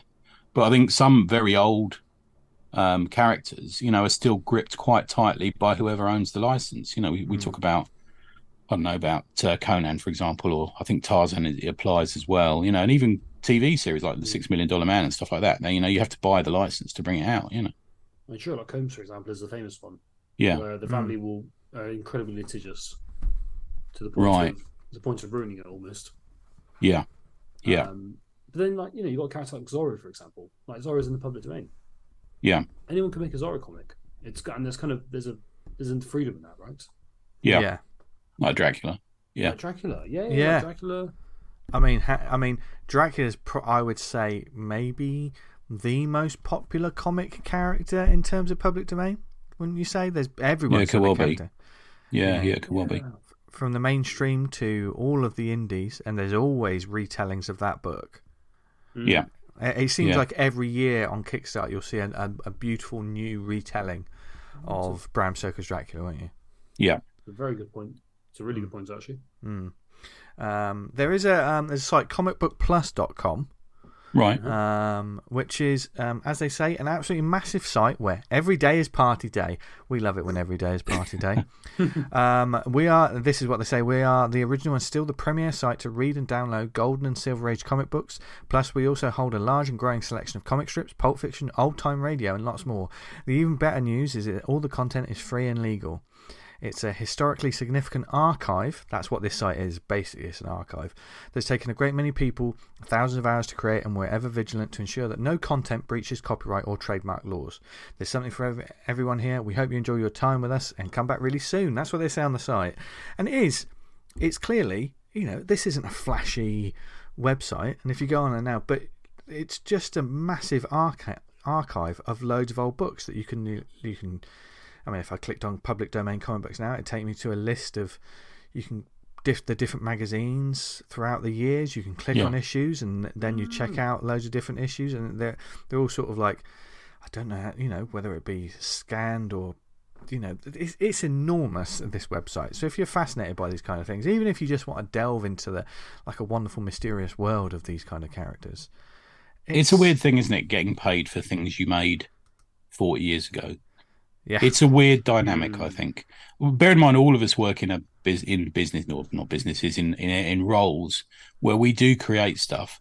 You know, we write Mm. stuff or we, you know, create stuff that comes out, and we don't get paid for it if it's used in 20 years' time. And why should we be? yeah, but it, it would you know or someone who you invent something necessarily might not or you know is it has a legal turning point in some you know law case or something doesn't get paid for it. But in the sort of creative arts it it seems to be that people get money for it years later. Um and i don't i like to think that we put art out in the world and art survives and you know it's there. But i'm not sure how much I like the idea of, you know, so you know that Hugh Grant movie where he he's he's living off his dad's replay Oh, fees yeah. for a Christmas song. You know, Ooh, yeah, I think yeah. About a no, boy, I, don't, I think that's rubbish. yeah, It's out in the world. It's making people happy. The dude who created it is no, go and get a job, mate. Do you know what I mean? It's like I don't know. It's I know it's horses for courses, and it very much depends on the case. But you know, I mean, I don't know. They're, they're Emily Dickinson Bones, owned by um, one of the American universities right? that she didn't go to. They just purchased the rights. They just purchased the rights for it. So you go, well, hold on, that how's that? How's that even? Yeah. How's that I- right? Yeah, but all these people you see, it's, it's currently a big topic, isn't it? Because of the writer's strike. Mhm. You know, you see people saying, you know, I helped out in episode three of She Hulk and I only got five pence. And I'm like, it's not really high art, mate, is it? God bless you. But you know what I mean? I don't know how I feel about it. I need to think about it. But I think some things, perhaps, I don't know. Yeah, it's weird, isn't it? yeah. But then again, would I want to see someone making a Tommy Hercules comic that wasn't me and Adam or me or Adam? And I don't think I would. Yeah. Yeah, exactly. You know, I mean, sometimes when it comes to the ownership of things, um, the f- famous Bill Watterson, Calvin and Hobbes. Do you know what I mean? Yeah. Some, some people are like, oh, we could have had, you know, can you think of all the all the merchandise that you could have had, lunchboxes? So, Other people making it. No, I don't want yeah, that. Yeah, but he yeah. was just, you know, and Perfection, isn't it? yeah. Yeah. And even though as a kid you might have liked it, like like the soft, soft toys and stuff, now I'm thinking, fair play, he stuck to his guns on that. And Yeah. as such, those are real sort of moments in time. Those books. Yeah. Um, and if you anyone out there hasn't read any Calvin and Hobbes, Calvin and Hobbes, Yeah. just anytime you pick them up, they are timeless books. Fucking Yeah, timeless. I read a lot of old comic strips on Instagram and stuff like that, and uh, it's by far the best. I'd still Yeah. think. Yeah. Yeah. It- it- It's got peanuts. It's got nothing on it. No. Yeah, Yeah, it is just so good. But yeah, I think um, occasionally, like public domain is is a a well that sometimes I stick my head down and see if there's anything that's. Um, but even that, even if you're taking the gem of like something that was created in the 40s and turning it into your own, it's still a lot of work. Yeah, absolutely. Yeah. Yeah, yeah. no matter what it is. Um, what I would hope is if creators do that, and certainly if, if any of you people listening suddenly think, oh, I'm going to have a look, I'm going to try that. If you do that, my hope is that if you're going to do these things, also put a reference to, you know, you have your you have your book, which is amazing and lots of people enjoy, and then put something in the back that sort of says, by the way, this is what this is and where it came from. Here's where you can find it online, etc. Blah blah blah. blah. Give a shout out to what came before, a shout out and some respect. Or We used we used to talk a lot about copyrights at conventions, didn't we? You know, we used to talk a lot Yeah, about yeah, um, people producing prints and stuff like that, Mhm. um, and it's still going on. You know, even on um, uh, stuff we see for sale online and things. You know, Mm. but we don't really mention it anymore, do we? I don't know No. why. No, there used to be a real thing for cons. Basically, like you couldn't sell this kind of thing at the cons. Yeah. It was like, yeah. It's, it, do you think something like that at, at like conventions has changed since post pandemic? Um, do you think there's other things to be thinking about that? I mean, I haven't been to that many conventions since the opening up of the world, shall we say? Um, but Tony, Tony, I know you've been to a few. Are Hmm. are, are people stricter about those things? Are they, are they not as strict? Is it a bit? Lush? I don't know. I think some places do do it. I think it depends very much depends on which convention you're at. You know, Hmm. um, but I think corporate have taken over conventions more than when we started this show. You know, they're much more corporate events. I mean, the, the day. Do you remember the days of us railing against comic conventions that had no comics at? Hmm. You know, we wouldn't get a show out of the way if we had to do it these days. Every single one. Every time I look on Facebook, there's another one. You know, hmm Hmm. um, and but I, th- I think as well is that um, people expect that at conventions now as well. Um, I think, um, and there's that that it bites into creativity. You know, if you're doing a, you know, selling prints or badges or something of some TV character you liked, it's not really frowned on anymore. I don't think. Mm. You know, and it's done by people who I used to see rail against it. You know, Hmm. who are seemingly doing it Yeah. Um, I think part of it also is the fact that we're being we're being so bent over by big companies these days. You know, we, how many times have we talked about the price of comics? You know, we we had we had a little rant about it this week, didn't we? V about some comic shops are charging dollar to pound prices now. Oh, You know, we're we're so bent over by these companies now that it's we, we almost don't care about them anymore. So we don't care if someone wants to produce a Deadpool print, and I, I feel that actually. I feel I don't care as much. You know, I was quite protective of these companies, but they've used us so long now. Hmm. You know, But, uh, yeah. They're not- it's like I don't really care if people. Re- I don't personally care if people read pirated copies of comics anymore. I don't care. You know, um, and it goes on. We we see people on the Slack who say, "Oh, I just read this." And I'm thinking, how the fuck did you read that? You know, Mm. and uh, I don't care that they went on whatever it is. They sell the seven seas and looked at it and don't give a shit about it anymore. Yeah, they don't give a shit about us a lot of the time. So Hmm. Yeah. Uh, I don't do it. I'd like to point Yeah. out I don't do it, Mhm. Yeah. but that's only me. I don't care if you do it. Yeah. And and certainly if you if if you discover a, a wonderful indie creator on there, just buy the book afterwards. Yeah. Uh, you know, you know, I've um, even you know sometimes we've had um books sent in recommendations or, or review books or whatever, and we we've done similar, and then we bought the book afterwards Yep. because it's Mhm. sometimes it's just nice to have in your collection, isn't it? Yeah, or we back the Kickstarter quite often. We'll Yeah. do that as well. Yeah, yeah. Yeah. Yeah. Yeah. So, yeah, interesting. I thought it'd be a, a Yeah. interesting topic of debate. Hmm. Um, and perhaps there, possibly on the Slack, there should be a, I don't know, a, an art art thread. How about how about this? Uh, uh, possibly like just take a public domain character and do your doodle. Yeah, your be nice. We haven't done an art thread like Yeah. that for a while, actually. They Yeah. we used to do them all the time, didn't we? Yeah. Yeah, haven't done one for a while. Yeah. So maybe we'll, maybe we'll start something up so all you lovely people on the Slack and Yeah. get your pencils out and rede- redesign some characters, just just for the fun of it. Yeah. if, even if you're not on the Realism. Slack, give it a go because it'll just be a nice, interesting art exercise that possibly you could post on social media. Hey, there you go. To promote your own comic. Yeah, Mm, it'll feed yeah. itself. Yeah. Oh dear, is there anything else we have to talk about, gents? I I mean, time. No, I think we're into Tom's challenge, aren't we? Yes. yes. It was Yes. challenge for Tom as well, frankly. Um, so uh, when um, when I was asked to step in uh, for big big guns. Mm. Uh, I, uh, Tony had the Tony had the idea that I recommend a couple of books for uh, Tony and Vince to read through, and Yep. uh, I, t- I took a day and a night to think about it, and came back with uh, two books. I'm I'm kind of happy with that. We've gone kind of gone through. Um, who would like to start? Why don't we start with you two? Go on. I want to hear this. I haven't read Okay. this and I'm really interested. Yeah. So, uh, Vince, what did I recommend you have a read through? This is Metropolis by Osamu Tezuka. Have I said that right? Yes, I have. Osamu Tezuka. Is that right, Tom? uh, You know better than me. I, I've, Osamu- I've, I've always gone Tezuka. yeah, we've tried, we had a discussion Tezuka. before we did that podcast, didn't we? Yeah. Tezuka, Tezuka, I think. Tezuka. Yeah, Tezuka. yeah.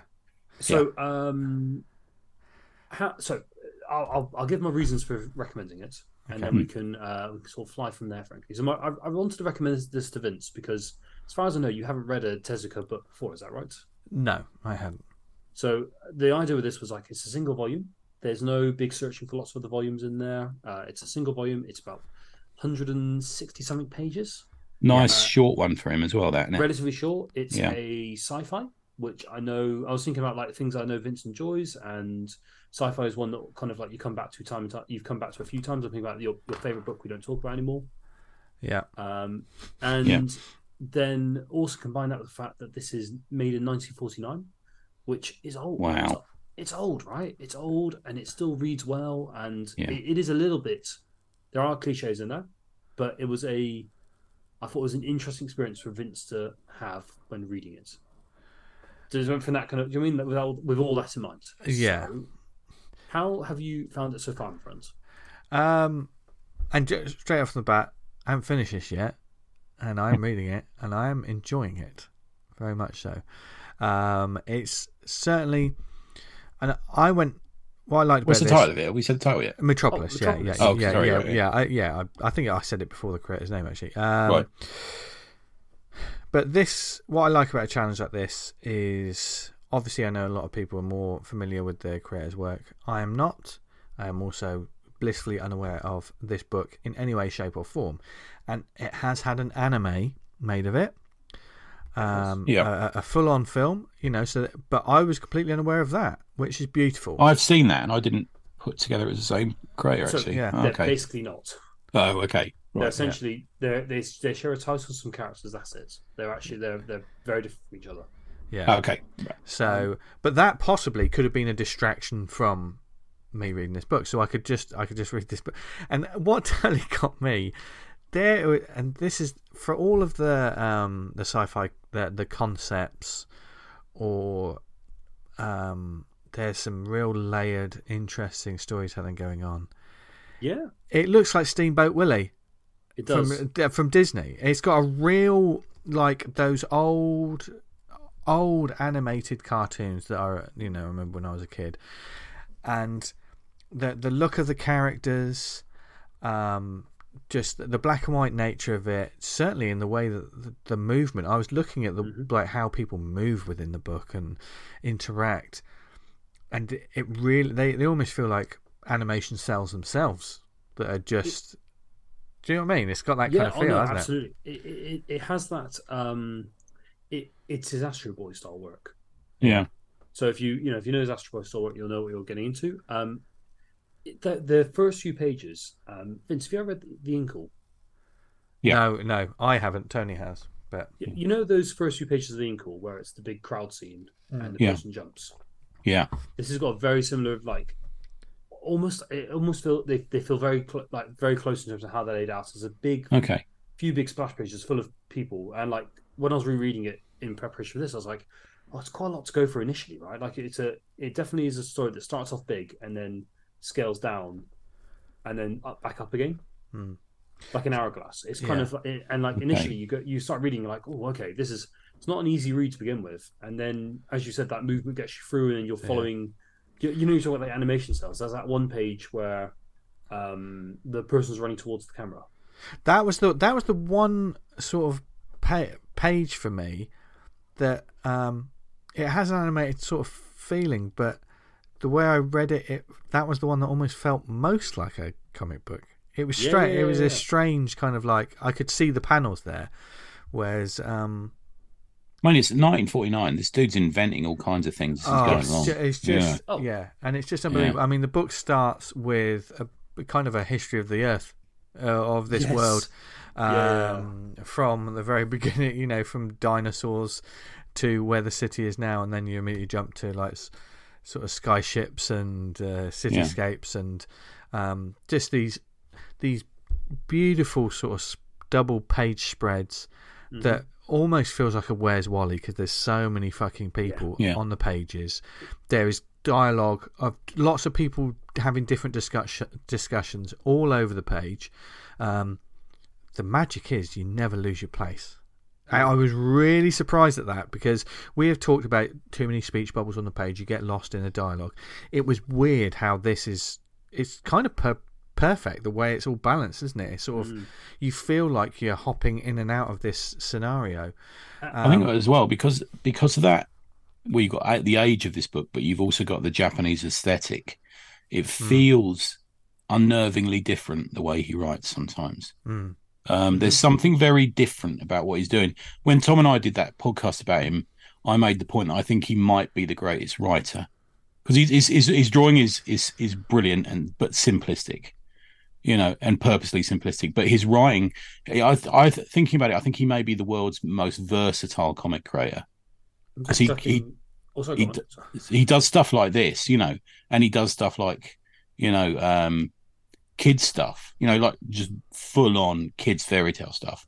But then he'll do like psychosexual stuff as well that Tom Yeah. and I have read recently, and he and the dude is so clever, you know, and you never take your eye off the page with his work. I think there's Yeah. always something to it, you know. There is um just from a creative perspective as well you know i'm going to read out the synopsis and i'm going to talk about the art a little bit okay so this on the um the back of this book okay in a not so far future of uh, a beautifully art a beautiful artificially created girl unaware of her non-human background wanders alone in a world populated by humans and the slave-driven robots who serve them as she searches for the non-existing parents she believes must must exist now, that that in itself, if you just read that, I think dystopian. I think you know Blade Mhm. Runner. Do you know what I mean? All of that stuff's popping to my mind. If you just read that, and certainly if you had any, you know, you you think of like especially Japanese comic books and culture, and you think of Akira and all of those. Th- that sort of synopsis fits perfectly within any, any of those sort of worlds and those sort of th- thought processes. Um, never mind that this was 1949 when this came out, and then it opened up, and I it was a real.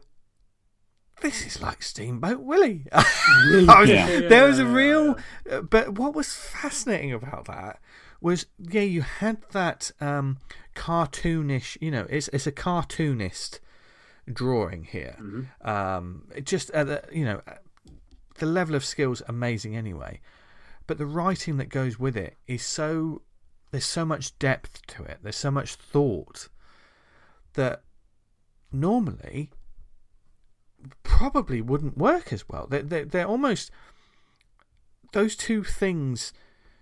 If you think about it, basically shouldn't go together, and yet it mm. merges perfectly to add another layer of the experience. I think part of that is he commits to it the whole way through.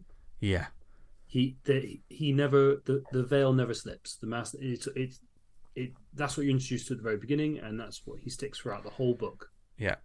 And, And- never gone. Sorry. Yeah, well, I mean, the, the, and the story certainly, the dialogue, and there are heavy. You know, you, you see something that looks like oh, bit of slapstick comedy. No, you don't really get much of that. But they're talking about some pretty big concepts Yeah. and thoughts of things about like certainly there's there's some identity. There's this book full of identity stuff as well as you know you have the villains and all of the different po- political sort of machinations and things going on within this world. Um, and yet these characters are still wandering wandering around with like big fat noses, big moustaches, pointy Yeah. noses. You know, Looking like um, that bloke out of Monopoly. Yeah, yep. The sizes are all over the place. Yes. Like you're never But- quite sure how tall anyone is. But it completely works. It absolutely completely works. Yeah. Um, that and also, he still, I think, as a creator, he's self aware of that style, of his style. Um, and I say I'm- that because sometimes there is a little bit of a funny moment or a Yes. little bit of a of a cartoonish moment. There was a point where I thought a, a character had died because because there um, near the beginning when um, the um, the the android figure sort of pushes her creator's head, and on the panel it squashes. He goes, Yeah. "Uh!" I honestly thought she had squashed his head and killed him, and it left it fairly it, it- like it was pages before I realised he was still alive, and I was like, oh, but she physically just like bopped him in the head and like did a, almost a cartoonish sort of. She was like, oh no, he stopped moving. You know, he, he could have almost had like the X's over his eyes, kind of thing. Um, and no, no spoilers, but uh, something something happens a bit later to him. But uh, but I mean, this was truly fascinating reading this, Tom. I mean, I'm, never. I'm, ne- genu- I'm yeah. yeah, it's really good. And one thing, I mean, I was I'm reading the story, but I'm also just looking at these panels. Yeah, yeah, yeah. yeah. The the crowd scenes are something just to behold. I just put up in our WhatsApp group. Um, it's it's I believe it's Spanish. I couldn't find an English. Oh, Okay. For Yeah. sake speed, but like that that double page spread, uh, we were talking about in terms of like Yeah, how do people go, and you just see all. There's so much detail going on there. yeah, yeah, He's. Uh, it's definitely one of those things where. You Sherlock Holmes is in this story as well. Just wanted to well, say well that, was, right, my- that, was, okay. that was my public domain link. that. yeah, That yeah, was my public domain link. That's what I had going. Yeah. Yeah. Uh, I, mean, I think people make the mistake of looking at this and thinking it's um, old, old bloke comics, you know, old bloke manga. yeah, But be, because you know the the flashiness we see of a lot less panels on a page and stuff like that in modern manga. But the this is once you get your eye in on this, this is this reads like and like a fresh piece of creation. I think yeah, you know. yeah. Mhm. And you just, I mean, there are characters. There's Detective Mustachio. Literally, Yeah. his name is Mustachio, and yes, he has a big, mus- big mustache. I wonder what the translator was, what it originally was. You know, Yeah. it's a bit like some of the Yeah. Tintin and uh, Asterix stuff, isn't it? It's completely down to that particular translator. Yeah, Have you got the date as a translator on it? Because it might be someone we know for that one. Oh, that's a very good. I, you know, I, did, I didn't look that up in my preparation. Oh, I'll have to have a look. Yeah, I, th- yeah, I, yeah. I believe Uh, Dark Horse did. Um, oh, uh, back then. uh, So, but- oh, is it a recent one or is it? Uh, No, well, we, we can find out, can't we? Because Yeah. it might be that. Who's yeah. that book I read by So- that dude? Yeah. Translation was provided by uh, Kumar Siva, oh, No, I- and No, that's not the Studio one I know. Right. Okay. Uh, Right. Right. Right. Yeah. Yeah. I think it wasn't Studio Proteus one of the ones that um, Tezuka had a hand in. I think Tom Yes. from when our, our research. Remember? Yeah. Yes. No, they are. uh, This was. um it- It's also. I haven't read this one for absolutely ages, right? This is an excuse me to go back and reread this as well. And yeah, Yeah, it's great. yeah. Yeah, and ne- never mind, like talking about the way that like robots are used as slaves and the questions that are being asked there, and there's lots of Mhm. different things going on. You know, this is I mean, is it a riff on the original movie? Then is it? I'm guessing. So uh, I read up on this. I Right. saw a single, uh, single picture of that movie, the German one.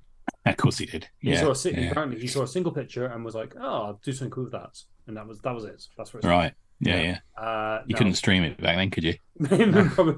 Yeah. no. But yeah, there is a yeah. I mean, this is it was a it was a real joy to go back over, frankly, as all his work is in, in, Yeah. in Yeah. all in Oh, ways. mate. You know, Yeah. Yeah. like does this? um It's wild to think that this came out the same mind that did like Book of Human Insects or Apollo Song.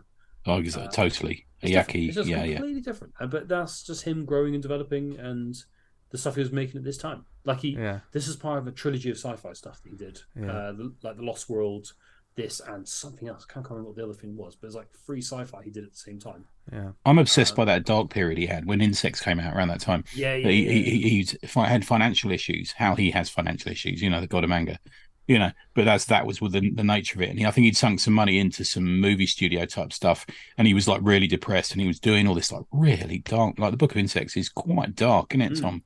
It yeah. is, it really is. Yeah. Um, yeah. I, I uh, wonder also there is um I mean I did talk about Steamboat Willie and, and Disney and stuff, but um you may recognise some mouse like drawings Yeah. throughout Yeah. the book. He Didn't you? fucking he fucking goes there, which made me think How do you get away with this? Those those were the days. You know, people didn't see it outside of Japan, did they? To Yeah. some Yeah. extent, you know. Yeah. So Exactly. It's- Exactly. it's definitely a like a fascinating read. And I, I, I think for me as well, a good um, starting point um, for this career. Do you know what I mean? Uh, I think so. Thank you, Yeah. Thank you, That's Tom. great. It was um, That's great. I, mean, I can't remember how many pages we worked it out, didn't we, Tom? How many pages he did in his career? I mean, Christ it's- Almighty! I mean, like he's, he's got a whole Wikipedia page just on what he produced, like Yeah. his his list of manga, frankly, uh, Yeah. which is alphabetized. You know, like it's. I think it was, God, it's it's easily in the three figures, Yeah. easily in the three figures. Um, I mean, like you could just. I mean, if you do another manga month, easy to do another. you like, could do a Tezuka month, couldn't you? of- You Easily. could easily do it. Then you could Mm. just be like, right, we'll do one from each of his main periods. Yeah. Um. Yeah. But no, I'm I'm really chuffed you uh, you got a kick out of this one, Vince. Um, yeah. No, it's, no, it's cool. I was worried at first, but no, I'm pleased to come through. Uh, shall we shift over Yeah. to? Okay, uh, babes. Should we shift over to Tony? Okay, so, yeah, you're going to say Tom? no, please go for it. Go on, go on. So Tom challenged me. He gave me a couple of choices, but one of them was Frankenstein Agent of She, Agent of Shade, on me. Um, the new Fifty Two version of that, um, which is written by Jeff Lemire, later by Matt Kindt. I think they're friends, aren't they? I think he handed it off to him. Uh, art by Alberto Ponticelli. Uh, later on, he uses some inkers as well, and the art style slightly changes. Um, Jose Villarrubia was on colours. Uh, JG Jones does the um, covers for a few of them, which are fucking spot on. Oh yeah. Um, uh, Joey Cavalieri was the editor. It's now we had a chat about this, Tom, didn't we? Yeah, yeah, we did. We did. I I adored this, and I sent because I write down the books I read and how much I enjoy them as a, in a little list, and I sent you, and it was one whole page of my notebook was just uh, Frankenstein comics, um, and yeah, because I thought you would just do not unreasonable. I thought you just do the first four, right? Like the first Yeah. little arc. Yeah, maybe the first trade I thought you Yeah, meant, exactly. but I just sort of thought I can't not do the rest of it. You know, it's No, one no. of those. Yeah. So in the three hours from finishing a run yesterday morning through to breakfast, I read uh, I read the whole series. Um, it's now I've got this theory, right? So this this comes as part of the new Fifty Two. Um, around that period, I think there was a short series with him in before this as well. So I'm going to count that as part of it. But the um, I, I got they, you know, all right, guys, what we're going to do, what the DC universe really needs is we need Hellboy and the BPRD for the DC universe Mhm. um, which is the basic concept of this. There's no two ways about it. Um, but then again, it's all in the how you do it, isn't it? It's all in the creation of it, and this is cracking. I'd say absolutely cracking. Had you Um, read this previously? I'd read the first. I read it. I read all the first three issues of all the new Fifty Two when it came out. So I'd read the first three issues, and for whatever reason, silly me, I didn't carry on with it. I mean, there, um, was, there were so many comics out at that point, right? Yeah, Hmm. yeah, Like, there was so much stuff out from New Fifty Two when this this was coming out. yeah. That, uh, I'm- it's, it's so easy to fall off. I, I'm actually going to put it out there. I think it's the last great creative period for Big Two, the new 52. I think so much came out of that. You had the OMAC series, you had Morrison on Superman, you had um, Snyder and Capullo on Batman, you had some, um, you know, the of Hawkman book was was- amazing. It was so Course, fascinating at the time yeah. because so many people were like, "Oh, you know, the new Fifty Two is oh, I can't Yeah. believe they've done this," or "This is great, this is this is terrible." The this is local comic shop here had an opening at midnight, and Yeah. we went and bought them. Yeah. Yeah, Dave Gibbons turned up at it. You know, it was like massive. I loved it. I absolutely loved it. You know, you know, I'm a, a lover of you know backstory of comics characters and knowing the you know the the canon and the Bible of a character. But for me, there was so much good stuff there, and this is definitely one of it. Um, give you a little summary of what it's about. So. Frankenstein is this pre-existing character. He has a an ex-wife, believe it or not, in the series as well. Um, he and a group of other monsters who are called the Creature Commandos, which I liked again, a little callback there, um, um, are agents from a place called the Ant Farm, which is a three-inch globe, which um, is a miniature HQ, and access is through a shrink and teleport system, which is run by Dr. Ray Palmer, who doesn't suit up as, up as the Atom, but Mhm. is that character. Um, the head of it is a character called Father Time, who jumps about between bodies, but in this case looks like a small schoolgirl, a la um, what's that? Um, Vertigo, is it Vertigo series? It was a TV series. Um, Doom Patrol. n- no, like that. The uh, oh, what, like what, like Sucker Punch? No, it was it was written by that bloke in the band. Fucking hell, my Oh, brain I've got cold. Oh, Gerard Way. Yeah, Oh, yeah. the Umbrella Academy. The Umbrella Academy. She looks like a character from the Umbrella Academy. She does actually, yeah. Yeah. He really does. Um, they they have a um, a vehicle called the Egg, which is a, they're, they're what they call their monster mobile sort of ship. Um, yeah, agents in it are an, an amphibian human called Nina Mazursky, a werewolf called Warren Griffith, a vampire crossbreed called Vincent Velcora, Khalis, who is a mummy, and also the medic of the team, and then you have Lady Frankenstein. So they're all twists on cla- classic characters. Um, the the dialogue is is they make Frankenstein a sword carrying motherfucker in this. Yeah, He's great. Um, also quotes poetry.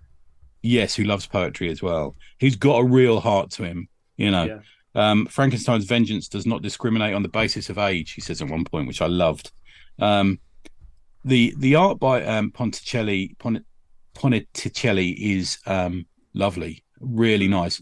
It's scratchier and more um, visceral feeling in the days when he was inking himself. I think that it, it becomes a slightly more clean liner Yeah. um, as he gets other other inkers on, involved. And I'm really feeling a lot of um, Neal Adams style angles and create create uh, creature creations, along with some Wrightson in there as well, but more of a sort of scratchier version of those two guys. I, Um, your um your point about the Hellboy. uh, Yeah. like, it would have been very easy to do this in a Hellboy, like a Mignola light version. yeah, very easy. lots of big yeah. heavy blacks, you know, but actually by sticking to their guns effectively and doing it in almost a house style at the time. like, Yeah. It works. It really works. Yeah, yeah. There's um, they have something called the Toy Box, which is um, GI Robot, another callback, um, and War Wheels, um, which they drop onto planets. Cost them billions of pounds, but these are massive monster killers. So they go up to what they go up against what people now call kaiju all the time, don't they? People Mhm. overuse that phrase, but they go up against these ma- massive monsters. It's got a lot of heart in it. All the characters have got a lot of heart in it. It begins to, de- it doesn't develop enough because it ends. I think there's 16 issues and a zero issue. Yeah.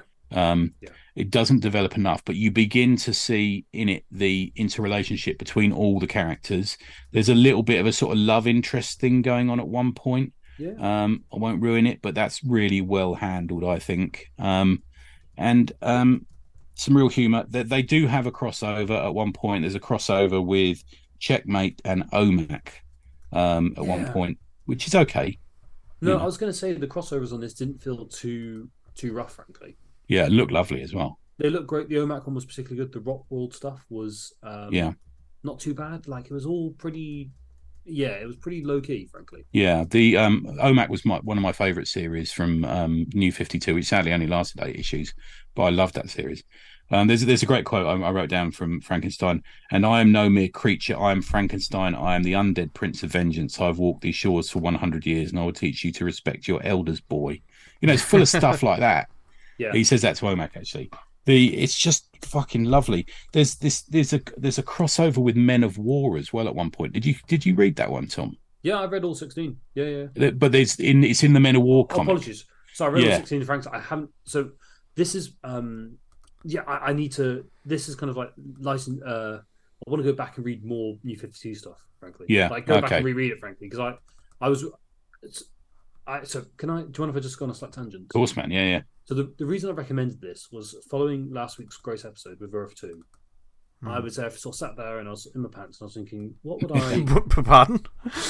Why don't I take my pants off? yeah, um, Yeah. I was like, That's how everyone Absolutely. listens to this show, isn't it? I was thinking, you know, if I um if I was doing a similar thing to the Year of Two guys did, what event would you? What event would I think of? You know, I mean that kind of, you know, because they're focusing Yeah. on the multiverse events. And I was like, oh, New Fifty Two would be a good one to do. And I was already thinking about New Fifty Two, and then Tony Yeah. dropped the idea of like doing a recommendation. I was like, oh, this is a series I remember reading back in when New Fifty Two was first out, and really enjoying and like, Yeah. really like really working for me. Uh, and I was like, oh, this is a great one to re-recommend. So I, at the time, I was reading, you know, I was reading like Court of Owls or Animal Animal Man or something, you know, something. And then yeah, this I was like, fuck, this was just really good. But I need to go back. I want to go like I, I saw in the you know the back of the ones I was reading about like the Western one. Was it the All Star Western or Yeah, the Jonah Hex book's amazing. Hex books? Yeah, I really good one that is as well. I've read them. Yeah, I want to go check yeah, yeah. out. Loads Yeah. of stuff from this kind of this or new set that one to check it out. But you mentioned the Man of War stuff. Yeah, Man of War is uh, issue eight. If you want to pick it up, I, I just read it. It opens with uh, Frankenstein in the, the cockpit of a fighter plane in World War Two.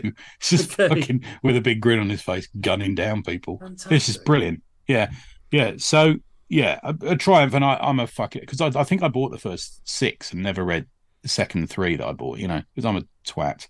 But the um, this is uh, right on my street. He has come back a few times.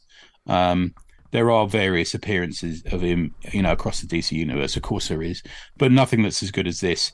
Matt Kindt takes over. Matt Kindt carries it on splendidly towards the end. It's actually Yeah. quite a sad little ending. I think. It is. It is. Yeah. It, it, does. It feels like they could have done so much with this. Yeah. Um, he did move into uh, not Kindt, but Frankenstein moved into Justice League Dark for a time as well. Yeah, yeah. Which is a, is a, again another team I really enjoyed, but they keep on fucking it up by putting in too big of a character in there. Yeah.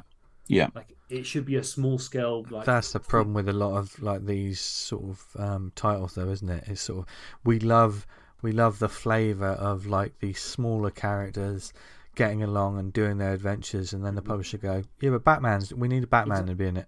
How much We- fucking time has Batman got? He's got time to go on every. Yeah, it crosses Yeah. over into everything like Doom Patrol, and Unstoppable Doom Patrol 2. He was in that, you know, he was in Monkey King issue two.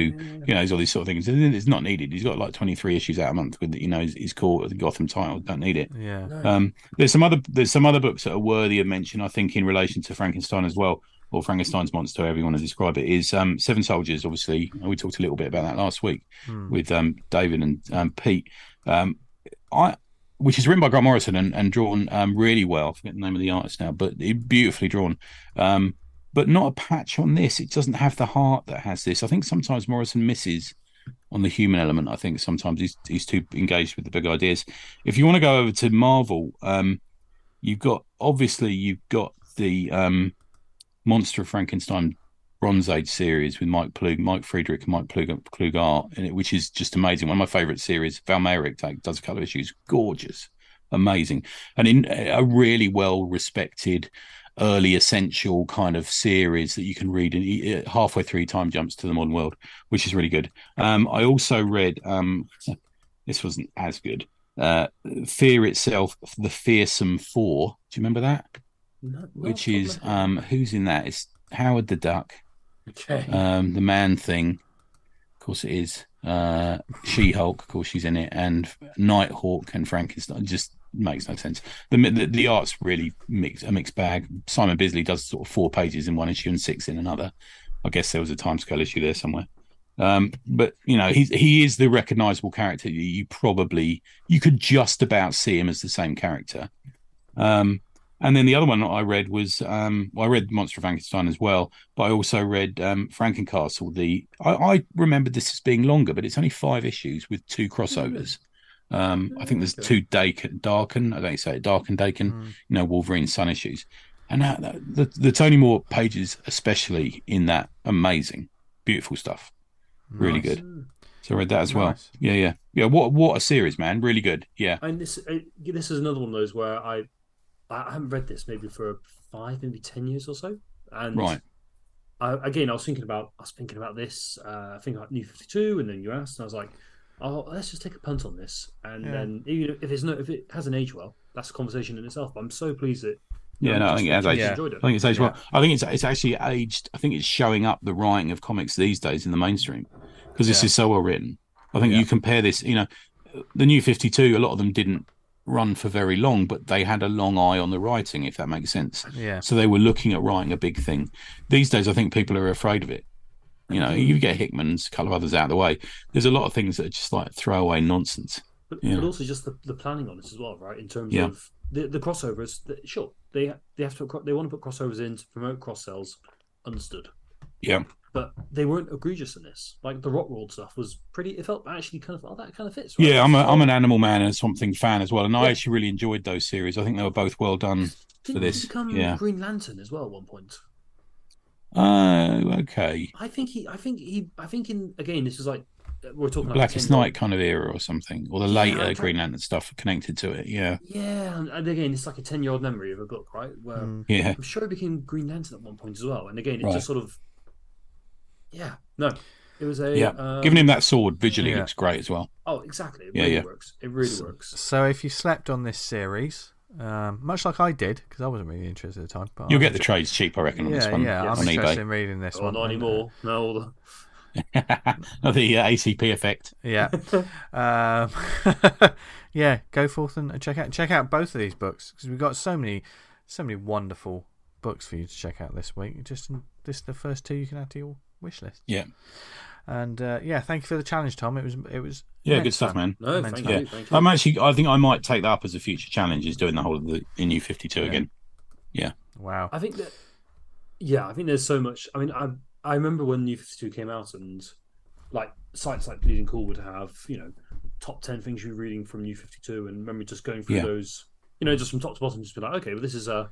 this is something- I know something you've talked about a lot, Tony. Is you don't start Coronation Street at number one, right? Yeah. Yeah, But yeah, but New Fifty Two was kind of and like you kind of think comics the same way, but the thing with New Fifty Two was like, oh, great, everything it kind of mostly was that, wasn't it? I think Green Lantern kind of held. There's a couple of books there that held onto Yeah. their backstory, and, and a lot of them that didn't. So, but there was the option there to just start new. Yeah, Mm. yeah, Exactly. There was something kind of uh there was something yeah, there was something very enticing about that. Being like young and having enough disposable income to actually like go heavy on it. Yeah. And to enjoy the oh actually I could read Animal Man or Swamp Thing or Court of Owls and actually get like a, a complete arc and yeah, it was good. Really Mm. loved it. Really loved it. And hopefully you'll love Alan, it That too. was a good one. Speaking of other things you'll love, have we got any shout outs this week, gents? Yeah, I've got a few. So, uh, the United Going Underground is on Kickstarter at the moment. The story of how a UK super team operates in the near future, where things aren't as the same as they are now. Um, excellent storytelling from Jonny Cannon. Um, go and pick it up. It's doing well. It's almost there, but uh, it's, I think it's, as we record, it's still got like 19 days to go. But uh, absolutely cracking book. Really like it. Um, I was getting some feedback from a new user who, having heard our Global Comix episode interview, um, has put their books on there. And I have to say, dudes, the um, I know um, the rep from Global Comix spoke a lot about the analytics on the on the page. You know, that's the big thing now, isn't it? Data Yeah. and analytics. Um, but there, the person who's put it on um, was saying to me, I've got their permission to say, to say who it was, but they were saying to me that um, it was really interesting because they were tracking the pages that were read on their book. Wow. I know that's an interesting development in comic reading. I think Yeah. something perhaps we should keep our eye on. You know, is Yeah. knowing where people pause, where people stop, where people start again. You know, this sort of thing. Interesting. Um, if you want to get your um, some new eyes on your comic, I think we can probably thoroughly recommend Global Comix as well as Comic Yeah. House as a place to go. Mhm. Um, the We Belong anthology is going live on Zoop on the 15th of August this year. Um, an all black, all queer anthology featuring over 100 pages of sci fi and fantasy. Thanks for our buddy at Zoop Jordan for putting it our way. So he sent us a preview of that. Um, are you going to be at Baltimore Comic Con on the 8th of September or the uh, SPX convention in Bethesda on the 9th and 10th? Then come say hi. I'll be there with, get this this murderer's row of people Cliff hmm. Cumber, Matt Strott, Sam Arthurs, Eddie from Strangers, Falpy, and our guest at the Nobrow table will be Tyrrell. Tyrell, Tyrrell, I don't know you say it, I'm because I'm an idiot. Tyrrell Waiters with his new book, Vern, Custodian of the Universe, which is the new Nobrow book he's got out. So he's going to be there signing. He's a guest at the festival, but will be at the Nobrow table, I'm sure, for most of the time. So there you go, they're mine. Nice. Tom, do you have any? Uh, so I'm, uh, I don't think I do, but I know I'm covering down for this one. So um, if you've got a Kickstarter coming out, uh, just shout out to you guys about the Kickstarter you've got coming out. Yeah. And uh, yeah, I hope it does well. Let let us know on the Let us know. Yes. Yeah, let us know on the Yeah. Slack, etc. And we'll put a shout out for it. Um, so, what recommendations have we got? Uh, Well, I'll say for, I haven't got a recommendation this week. Not because there's not lots of cool stuff out there to recommend. I just haven't got a chance to properly finish something and, and write down proper notes for it. So, so it's just up to you two gents. So, Tony, you've normally got a couple. Do you want to top Yeah, and I've a tail couple. us? baby. The um, I've got Adam Falp's Electric Chair issue one. Um, this isn't a review. This is just a massive recommendation for my old bucker. Um, this is a comic um collection of stories framed loosely around the introductions made by a DJ in a sort of pirate radio station. All Adam's work. I'm not involved in this one at all, although I have watched the sort of gestation period of it. Um, just reminded me of the days of Baboonsville Radio for anyone who used to be on our um, Patreon back in the day. Um, it's full of psychedelia. Uh, it's full, dripping, gorgeous color. Outrageous and highly detailed double page spreads. You know, just everything is going on like a crazy person in the background, in the foreground, everything. Um, it's it's a mess of in, it's a great mess of insanity and absurdity, full of anger joke, anger and jokes, and and just real fluid experimentation um, on a page. Um, no holds barred, just gl- glorious. What I want to see in a in a a small press underground comic, and Adam Adam provides it. He just gets better and better. Adam, you know, he really does. And uh, he'll give me shit for saying something nice about him later on. um, there's a couple of my favourites in the book. There's there's there's a strip called The Comics with an X, The Comics Dealers, and it's about um, there's a couple of episodes, sort of three or four pages each in there, and it's about three dudes who you will see not necessarily exactly as, but the sort of chaps you will see behind a back issue sales table at a UK convention or a comic mart, those sort of things, crossed with the Fabulous Freak Brothers. Um, one of the um, they go to a house to buy a comic collection, and one of the sort of lanky, bearded weirdos, you know, comic dealers, goes to shag the old biddy so that the others can crawl in the loft and find what they knew would be there, this secret stash of, you know, very expensive underground comics. Um, there's a there's a brilliantly hilarious story about how Jim Steranko gets ready for a convention. Um, anyway, I think this may be based on um, me, Falpy, and Cliff giggling at uh, Mr. Steranko. God bless him. Um, that syrup ain't doing him any favors. I've got to be honest with you, if you see it. But uh, this story based on him getting ready. Um, there's a story about Lou Reed. There's a story about this the the appearance of biker dogs, LSD inspired robots, Boobs at the Red Lion, a favorite of mine. Um, a story about how ink is literally a class A drug. Um, and it's it's genuinely showing that Falpy's taking chances. He's one of the most original creators over here. He's he's so readable, so enjoyable. And the the work we did in Dirty Basement got a lovely mention at um, eleven o'clock eleven o'clock comics recently, and uh, that's down to his lovely art man. It's just amazing. Um, you'd be mad not to get a copy. Go to um, Adam Falp F A L P dot com and you can link to the shop there. Go and buy something. Um, there's still Dirty Basement available on there, uh, issues one and two, and and there is this now, the electric chair. If you're at Baltimore, or sorry, if you're at SPX, or if you're at Permanent Damage coming up soon in the states, you'll be able to get a copy there. There you go. Nice. That's my first one. Nice, T- Tom. Hello. Yes. Uh, so I would um, I'd preface this by saying uh, the other two books of, we've talked about tonight, um, Metropolis and Frankenstein Agents of Shade, are easy recommends. Um, yeah.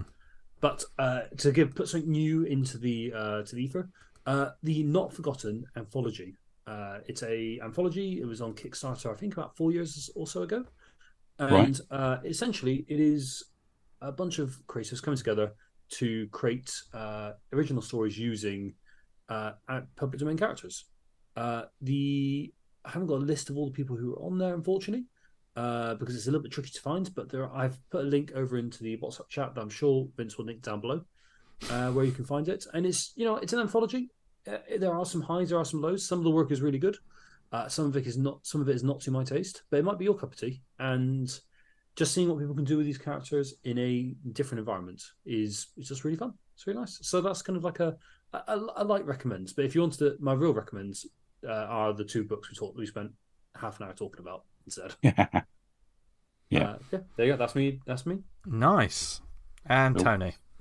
Uh, my second one is Naff, um, another uh, UK underground comic that I only saw recently by Ethan Llewellyn. I think he's out of Bristol, this dude, so I'm sure you both know him. Um, came out in May this year, um, and from what I can see online and in the comic, Ethan's saying he's planning on putting out another two this year. I think, or at least another one. Um, black and white, US comic size, 24 pages.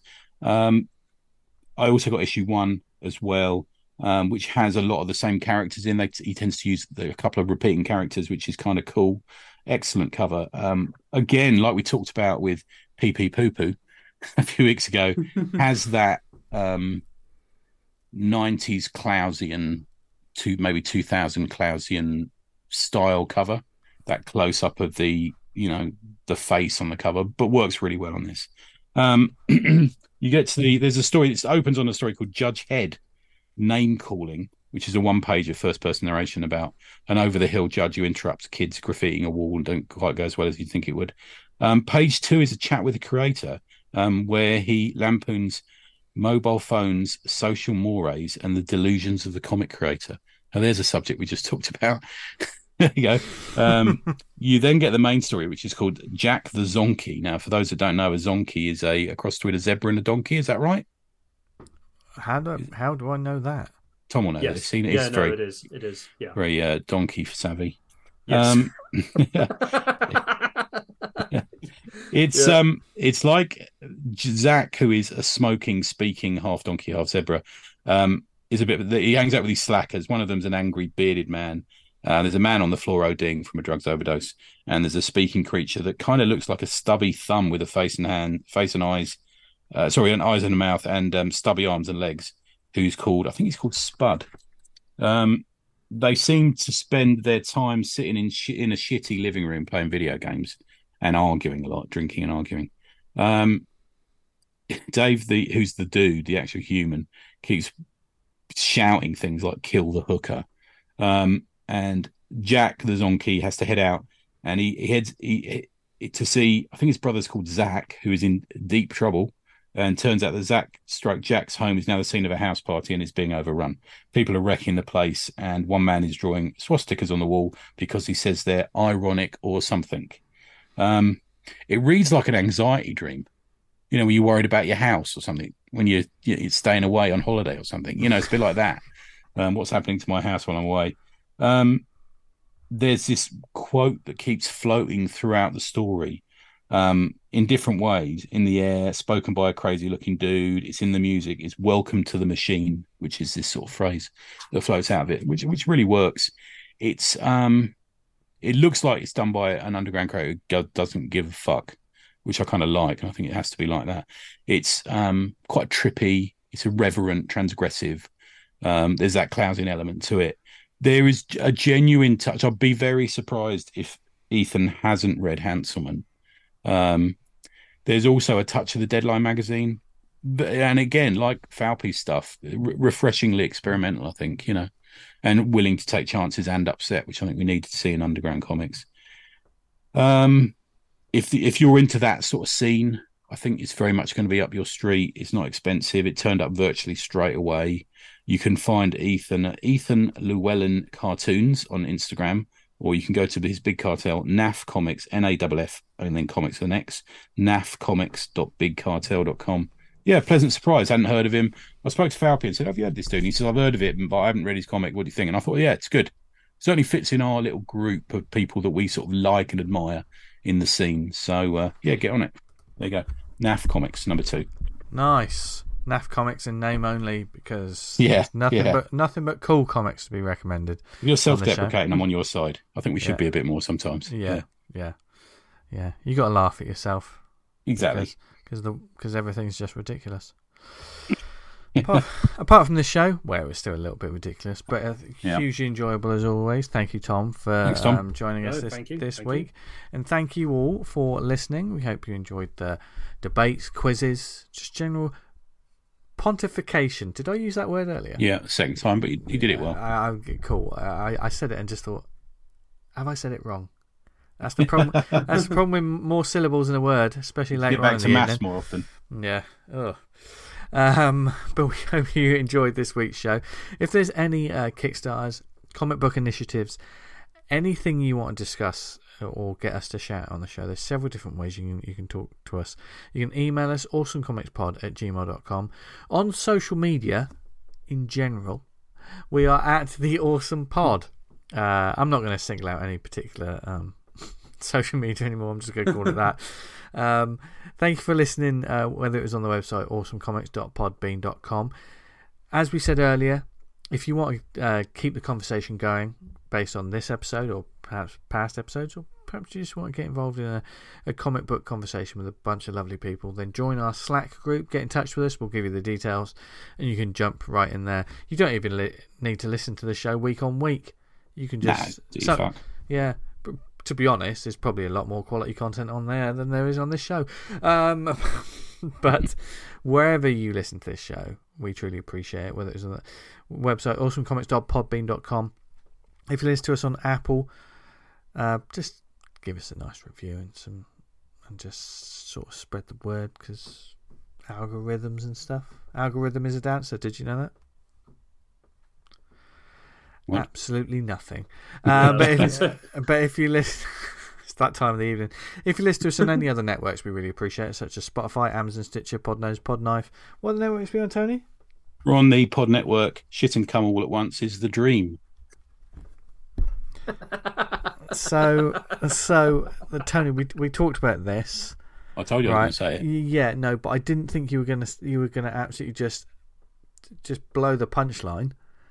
Well, we were saying if you did We- it at the same time, we called it a numb in your whole shum. Body. We called it a shum. Um, A shum, and I'm still numb. yeah, shum and numb.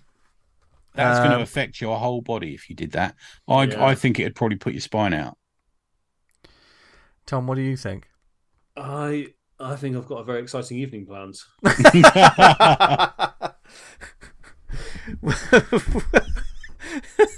Is it Well- possible, folks?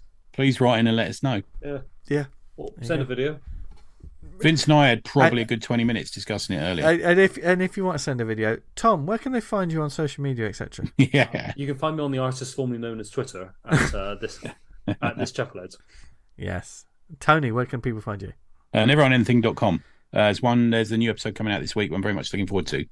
Hoka Hey. Oh, at that. that that threw me. Then I was just about to do my link, and I um, you can find me online at Jester Diablo. Thank you very much for listening to the show as always. We hope you've had fun because we've had fun recording it as always. So and, and stay tuned for the next uh, few weeks and months on the show. We've got some exciting guests lined up, and Yeah, uh, we have. Dan will be back next week, so we can find out if that rash did actually clear up. Have you seen what he's just put through? On Yeah. the- Yeah. He said Yeah. he went to a pub, a pub quiz in a really rough pub. And the first question was, Who the fuck are you? yeah. I thought he was going out for a nice holiday. Why on earth is he? Uh, we, well, we'll find out all Yeah. that and more next time we we talk to Dan. But until then, thank you very much for listening from everyone here at ACP headquarters, um, wherever you are in the world.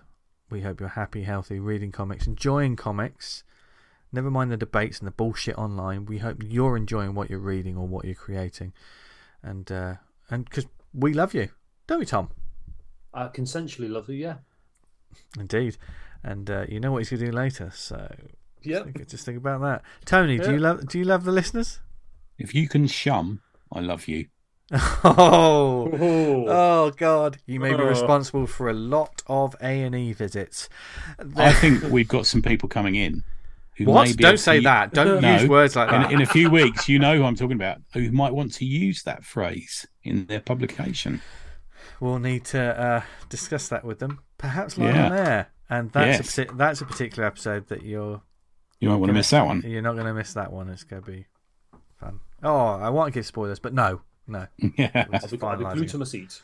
thank you. You will be after Yeah, tonight. yeah. Yeah, uh, Tom, yeah. Oh God, it, it happened. The end of the show went completely off the rails.